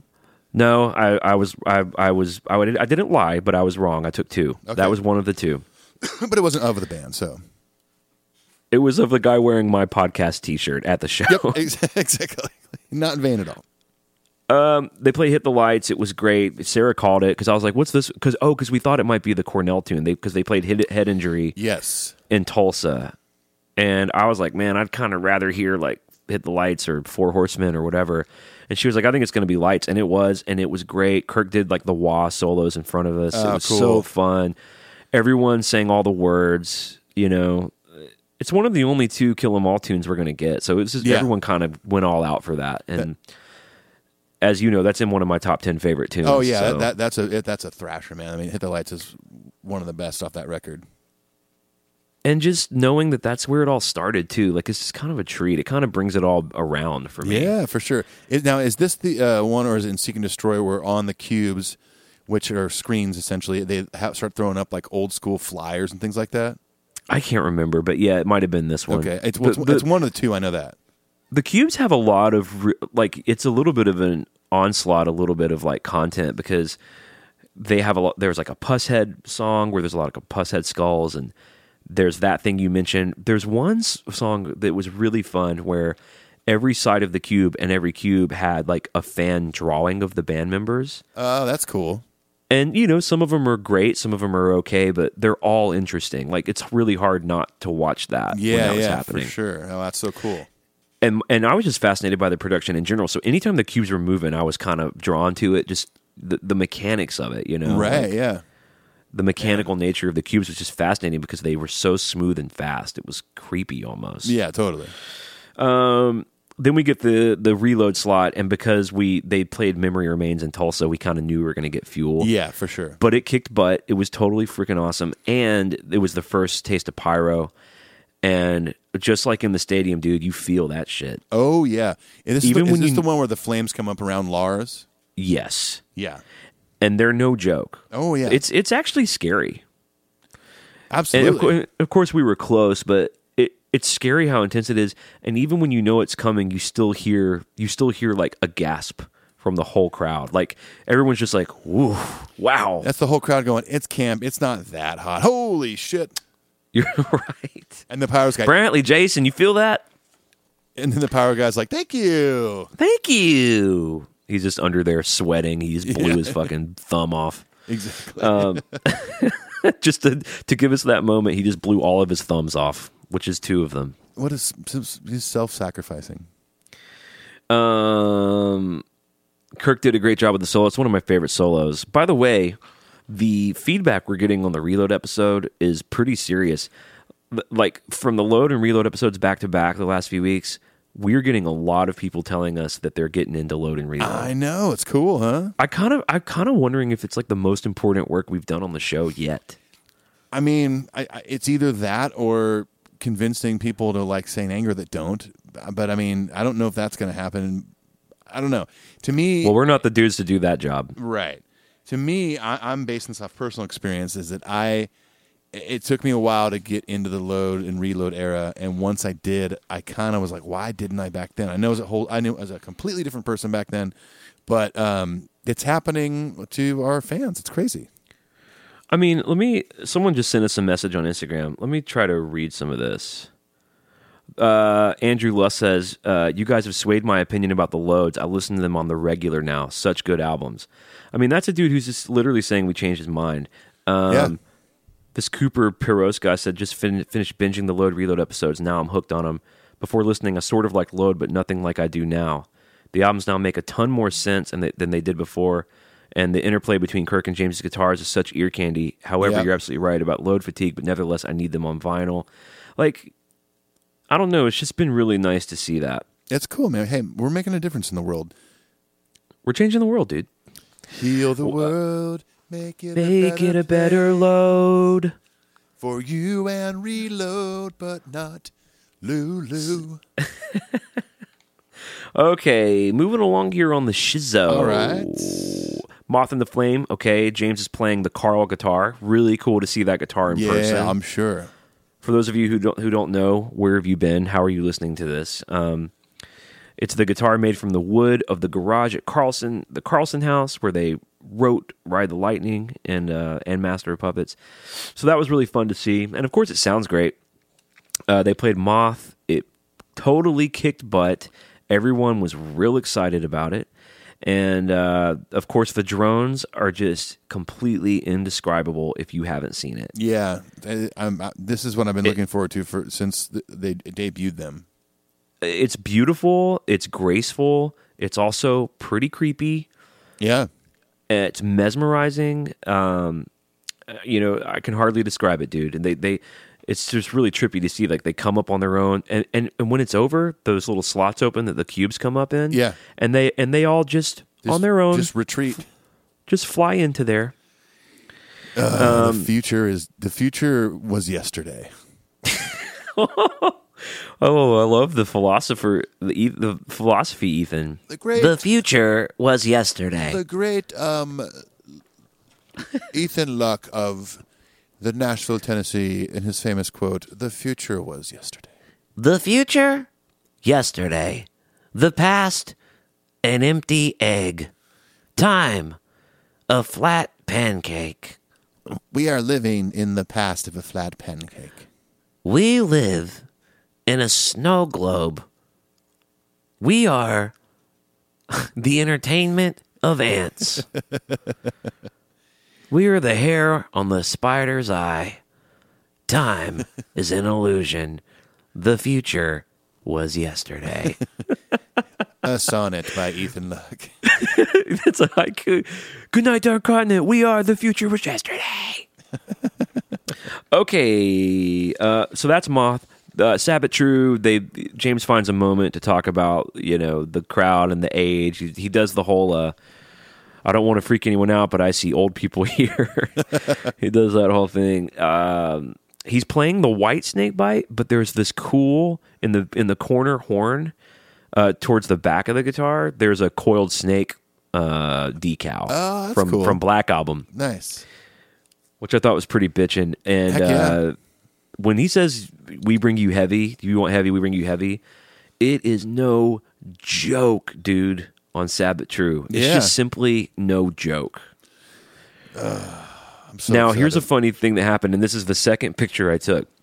You know when he takes the guitar off and puts it upside down and does like the feedback detuning thing? yes, totally.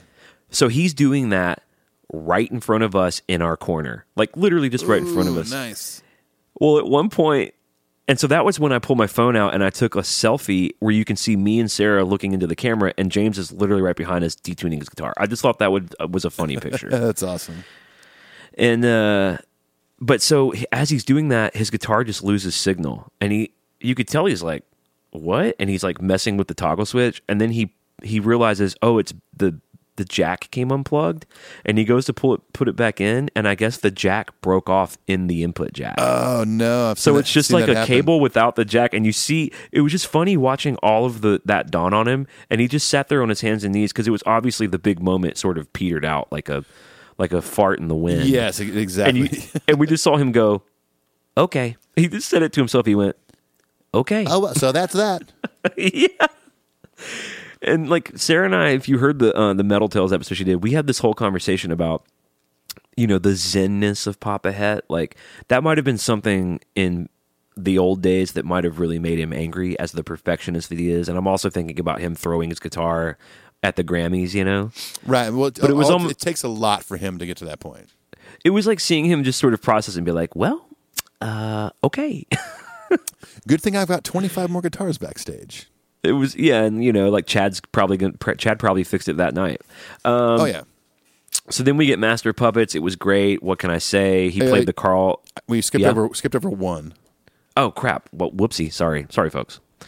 So then they leave the stage. Lars goes into his little cubby, um, and they play the intro, you know, music. James comes out playing the Ken Lawrence guitar, which again, that's such a classic James Hetfield guitar. So cool to see it. Oh, yeah, for sure. Uh, I was just a little bummed. There's no Uncle Milty, no uh, Les Paul custom, but there's also another guitar change a little later that I think is going to shock you. It shocked me, Okay. Oh. for sure. Okay. Um, he's playing the Ken Lawrence Explorer, and you know that tone of his, um, intro to one, that chorusy, It's great. thick.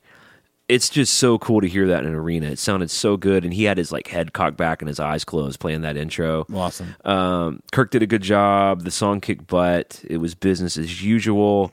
And uh, James did the machine gun riff right in front of us. So that was kind of a treat for me to like just to watch his right hand that close. Yeah, that's, that's very cool. And how Just he such hold- an holds the iconic pick riff. with or holds the pick with three fingers and stuff. Yeah, right. So And which, if cool. you tried to do that since we've talked about it, it's really Yep. hard. I've tried it numerous times, and I still. I mean, I, I drop the pick half the time. It's not easy. So, so for those of you who who maybe don't know what we're talking about, the usual way that most people hold picks is they hold it between their middle finger and their thumb, and James holds his with his pointy finger and his middle finger and his thumb, right. Yeah. and it it doesn't sound like that's a big deal, but it actually technique wise makes a pretty big difference, and I bet that's part of the key to his downstroke genius. I think so. Yeah, I think that's part of his tone because you know you can 'Cause have- he- you know whatever amp you want, whatever guitar you want, but like a lot of that tone comes down to the player. You know. Well, and I think you also have more uh, control and you have more precision because you have more of a grip and you you know what I mean. Like Yeah. you have more um,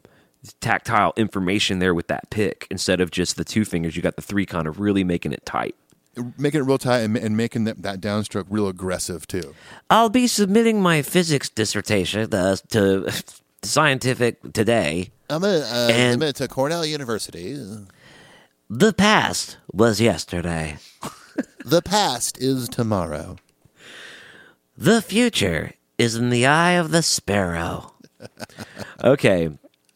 So then they kind of do the magic trick, say goodbye. We know they're not saying goodbye, but it did seem heartfelt. Like they're saying thank you. And one of the things I really liked about their vibe is like they they gave a lot of love to the nosebleed people. Yeah, yeah, totally. They, I thi- they seem to they seem to do that quite a bit, like even on the stadium run. Like they did a good job of giving the rail people love because the rail people are people who generally are buying VIP. They definitely made time to give love to the hardwired people where they were sitting, but they they tried to make everyone feel included. And Jim Brewer did a good job of that too. He he gave a lot of love to people in all the different sections. Awesome. He made everyone feel included even if they felt far away, you know. Right? Yeah. Well, I, I think it's a, a little tactic to almost make you know you're in an arena or whatever. It's a way to make the crowd feel like they're in a smaller space too. Right. It brings everyone in, you know, Yeah. and that that's what you want at that thing is you want to bring everyone in because you want everyone walking away saying that was one of the best fucking concerts of my life. Yep. Which, by the way, I've been saying that. I di- I didn't think I could beat the, the Snake Pit uh, show with Brad Blazik, but this is definitely up there and might even beat it out because That's awesome. you know, I was also a lot more comfortable. I didn't stand in the rain for four hours and get a f- fucking rash on my on my entire lower body. That's true. so then we don't know what they're playing for the encore. We guessed it might be Spit because they did Blacken in Tulsa. We Yeah. hear the Spit intro. Uh, th- James is playing the uh, Electro that you mentioned earlier, and you know, just to see Spit Out the Bone live was such a fucking treat, dude. oh, I'll bet, man. Now, unfortunately, we're not going to get that in Birmingham, but there's a pretty good shot we're going to get it in Nashville. Yeah, for sure. I mean, I So- would imagine tomorrow we get ba- uh, blackened or battery maybe I think it's either going to be Battery or Fight Fire. or fight fire. That's true. Yeah. um, and I would guess battery. So that means Nashville might either be blackened or spit. Okay. And I hope it's spit. I hope you guys get to see it. Yeah, I would. God, I would love to. Uh, This is the one I it haven't was great, seen you yet. know. And even Robert's BGVs were cool. James ended up finishing the song right in front of us, so it was just a treat, you know, watching him do that, you know, the last chorus. Yeah, at this point, Nothing it's like else you guys mattered. are basically best friends over there on stage, stage left. Me and James? Oh, at this point, yeah. I mean, you're- Oh, well, I told 16 you already. He songs. smiled at me. He smiled at me. Oh yeah, and he only smiles at his friends. What do you think? Yeah, you think I you think I didn't capitalize on that smile? You think he's gonna smile at me tomorrow night? Probably not. Oh. I had him. I had him in my MySpace top eight within ten seconds of that smile, that golden smart, pop ahead smile. smart, smart move. Well, he, I got put him in my top eight. He puts me in his top eight. It's it's Hey, transactional. eight, top eight for a top eight. Then we get nothing else matters, but it was it was a little confusing because Kirk walks out to do the intro, but instead of holding his black Les Paul, Yeah. he's he's holding a '57 Sunburst Stratocaster. Which that is very interesting. I mean, Pretty weird, right? Never, ever see him play one of those. and the tone was the tone was the tone had like a chorusy wobble or like a tremolo wobble. It was interesting tone. It sounded pretty good. So it wasn't his normal, real thin, plucky kind of sound. no, it. w- I I don't think it's normally thin. It's normally really compressed and plucky. You're right, but uh, it normally is pretty thick to me. But it sounded like a strat, you know, like it really did. And I'm and That's knowing cool. him, I'm su- I'm sure it really was like a 57, like a cool 57. Oh, for sure. Um, I kind of missed the girth of the Les Paul, but it was just it was interesting to see him playing that. I know he loves blues music, and Yeah, yeah. I know he's a huge Hendrix cat, but I've never seen him play a strat like that. You know, Yeah, that's awesome, man. I I wonder if it's one of those things like after the last break, he just was at home or at, at HQ and was like, "Oh man, I haven't played that in a while. I'll take it on the next run." or he just bought it. You know, like he bought it and uh, from a d- dealer or a seller. He came across it in Hawaii and was like, "Fuck it, I'm taking this on the road." He may have bought that two days ago in Nashville. you know what's crazy is right now, as we speak, they're in Nashville. Yeah, th- it seems like they're hubbing out of Nashville. Uh, he- James was at the Pred- uh, National Predators game the other night. yeah, Yeah, pretty cool. I'd imagine Kirk would be hitting up some guitar shops, James some old country sites, and if the, you know if they want tour guys, just just hit us up. I was driving home last night thinking, how cool would it have been if they could have just let me hop in that jet because you know they hopped in a jet right after the show. Oh yeah, you can just jump in there with him and be like, "Listen, you don't have to drop me off at home. I'll Uber there. Just I'll just live with you guys now. Is that cool? is that fine?" um, nothing else matters. Is great. It was a treat to see James play the solo, although he did play it on the opposite end of us, so we couldn't see much of that. Um, oh, by the way, before after bells, I want to go back to this for a second. Okay. Kirk did kind of like a traditional guitar hero. They all left the stage, and he he did some wailing. Oh, okay. and it was really good. Like he was fucking shredding. Well, that's good. It's not I just often he wanted to does mention. I, yeah, I, I feel like he hasn't done much of that. And anyway, it was really, really fun to watch. that. Oh, Um, Kirk feeling saucy. at the end of Nothing Else Matters, during all the feedback stuff, James, you know, he holds the pick and they they zone zone in on it for the screens of like the the city. Yeah, Specific he guitar rotates picks. it to show Little Rock or whatever. And even though that's also part of the magic trick, it was real clear that the crowd really, really dug that. that That's was one awesome. of the biggest crowd reactions of the night is when they saw that he was holding a pick that said Little Rock. Oh, that's so cool. Well, I- And it made me happy for all of them. It made me happy for the people of that city.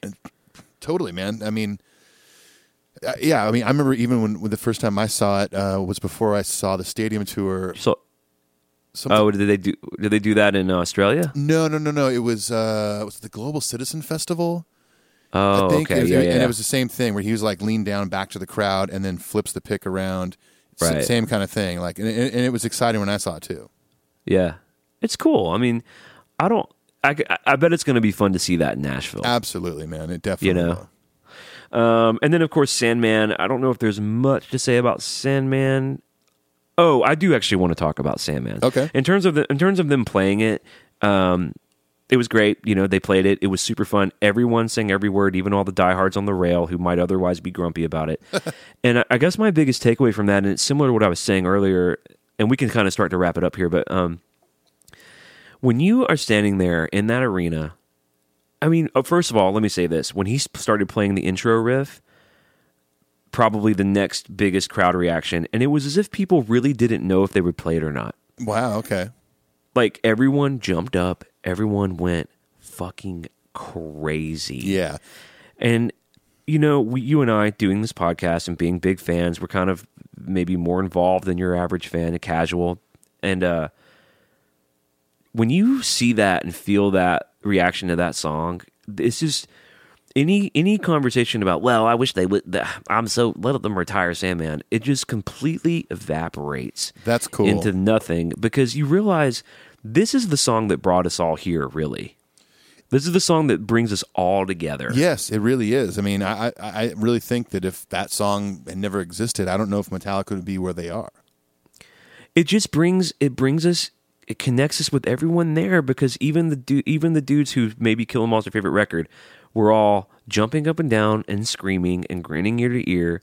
The song is just that big. I- I was I was like looking. That was another moment where I was just looking at the crowd and I was like, "This is the greatest heavy metal song of all time." It just seemed like no question to me. Yeah, that for it's sure. the greatest heavy metal song of all time. Yeah, I mean, i- if if people like us can like it, and then people that are maybe were maybe with the show that are very casual fans, they might know only Black Album songs, maybe Fuel, and then that still gets them out of their chair. Then that's that's I mean amazing.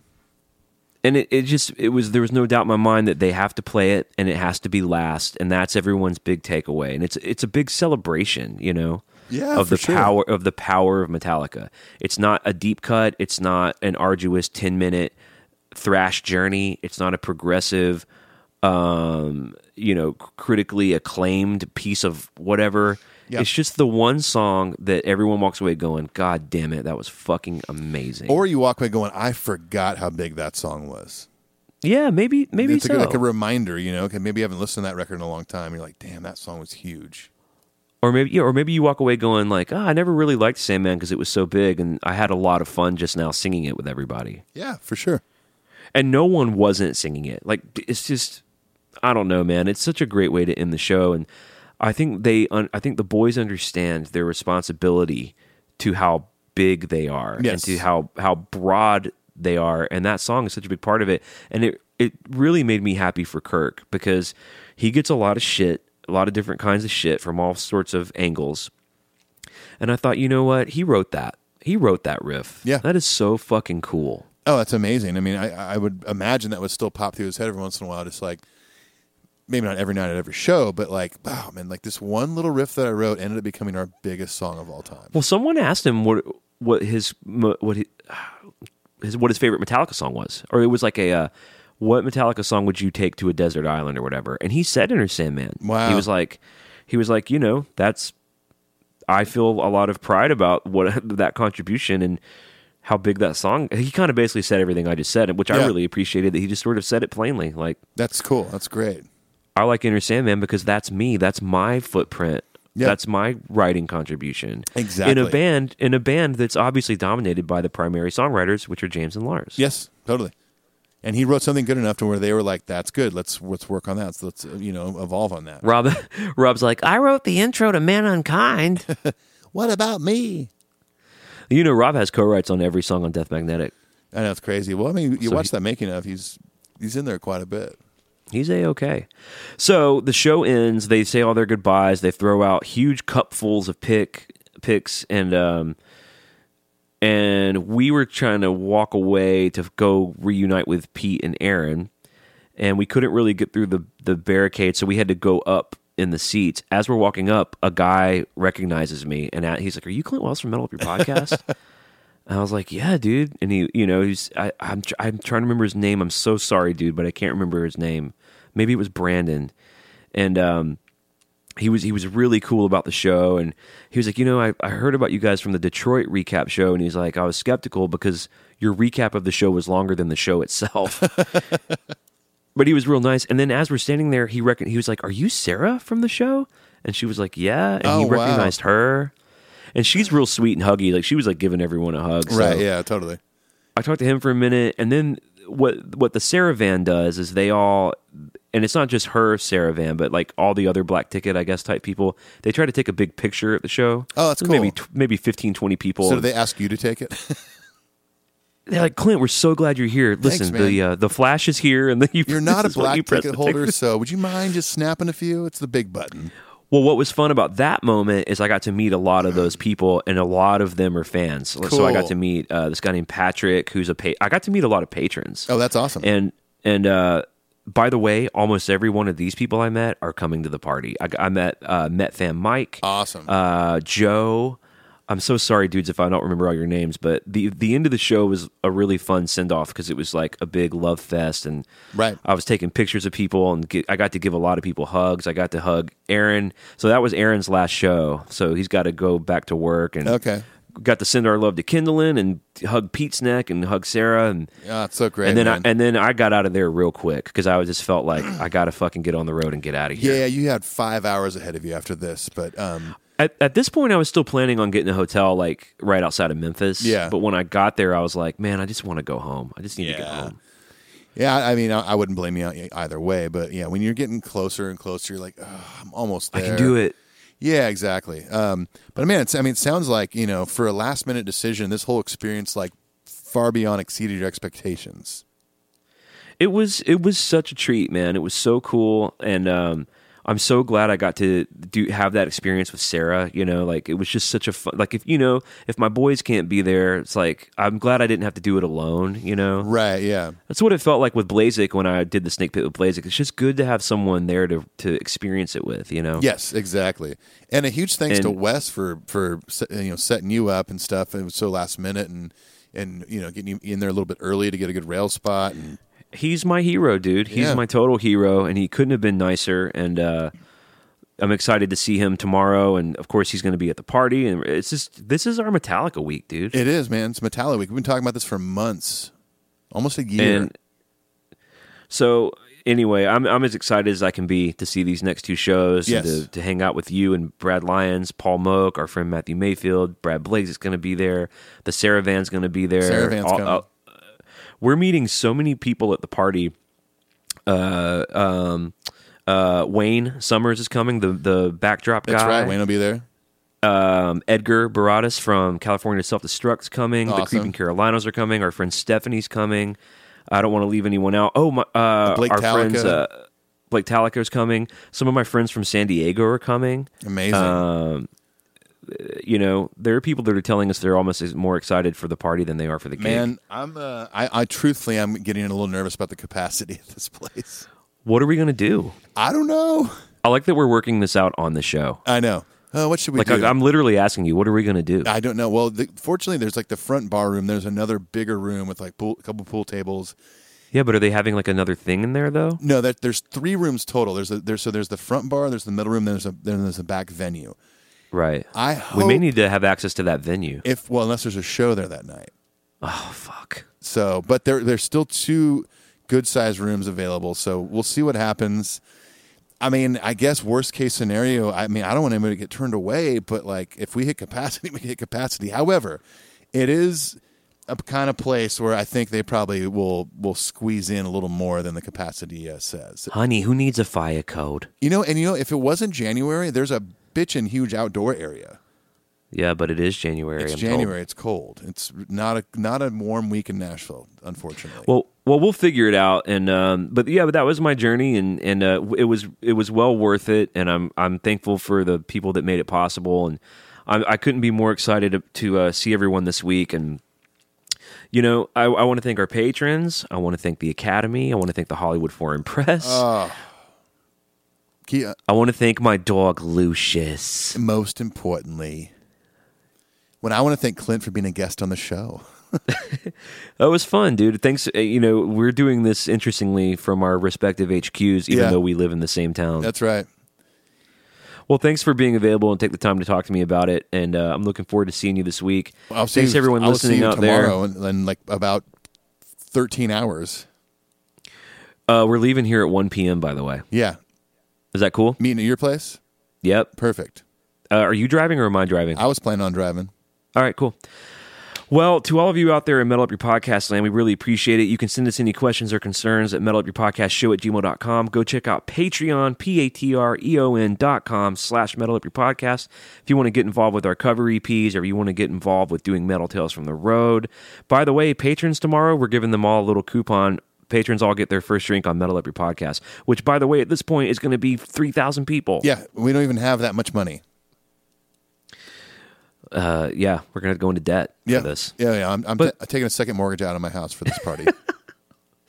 Well, let's let the people get out of here. Thanks for listening, and we'll see you guys uh, in a few days. Peace. Adios. Hey, this is Ethan and Clint from Metal Up Your Podcast, and we want to talk to you about something we love called Patreon. That's right. Patreon is a way for fans of the show to give back to the show, to donate money that uh, helps us in quality and content. And not only that, but we've actually come up with all sorts of fun incentives to give back to you for supporting the show. Exactly. For instance, if you donate $5 or more, you get access to Cover Our World Blackend, which is the official Metal Up Your Podcast Metallica cover E EP. That's right, and that's the only way to get it. In addition to the EP, we also give you priority email access, meaning we'll read your email first on the show. We give you early access to Patreon exclusive merchandise, Patreon exclusive giveaways, and any other side projects Ethan and I might be involved in. There's all sorts of things you can look at on there and you can donate to. Go check it out. Patreon.com slash Metal Up Your Podcast. How do you spell that, Clint? P-A-T-R-E-O-N E dot com slash metal up your podcast. And if you really think about it, $5 a month for an entire year, that's really just like a cup of coffee a month. So go check it out. Thanks, everyone. Peace. Adios.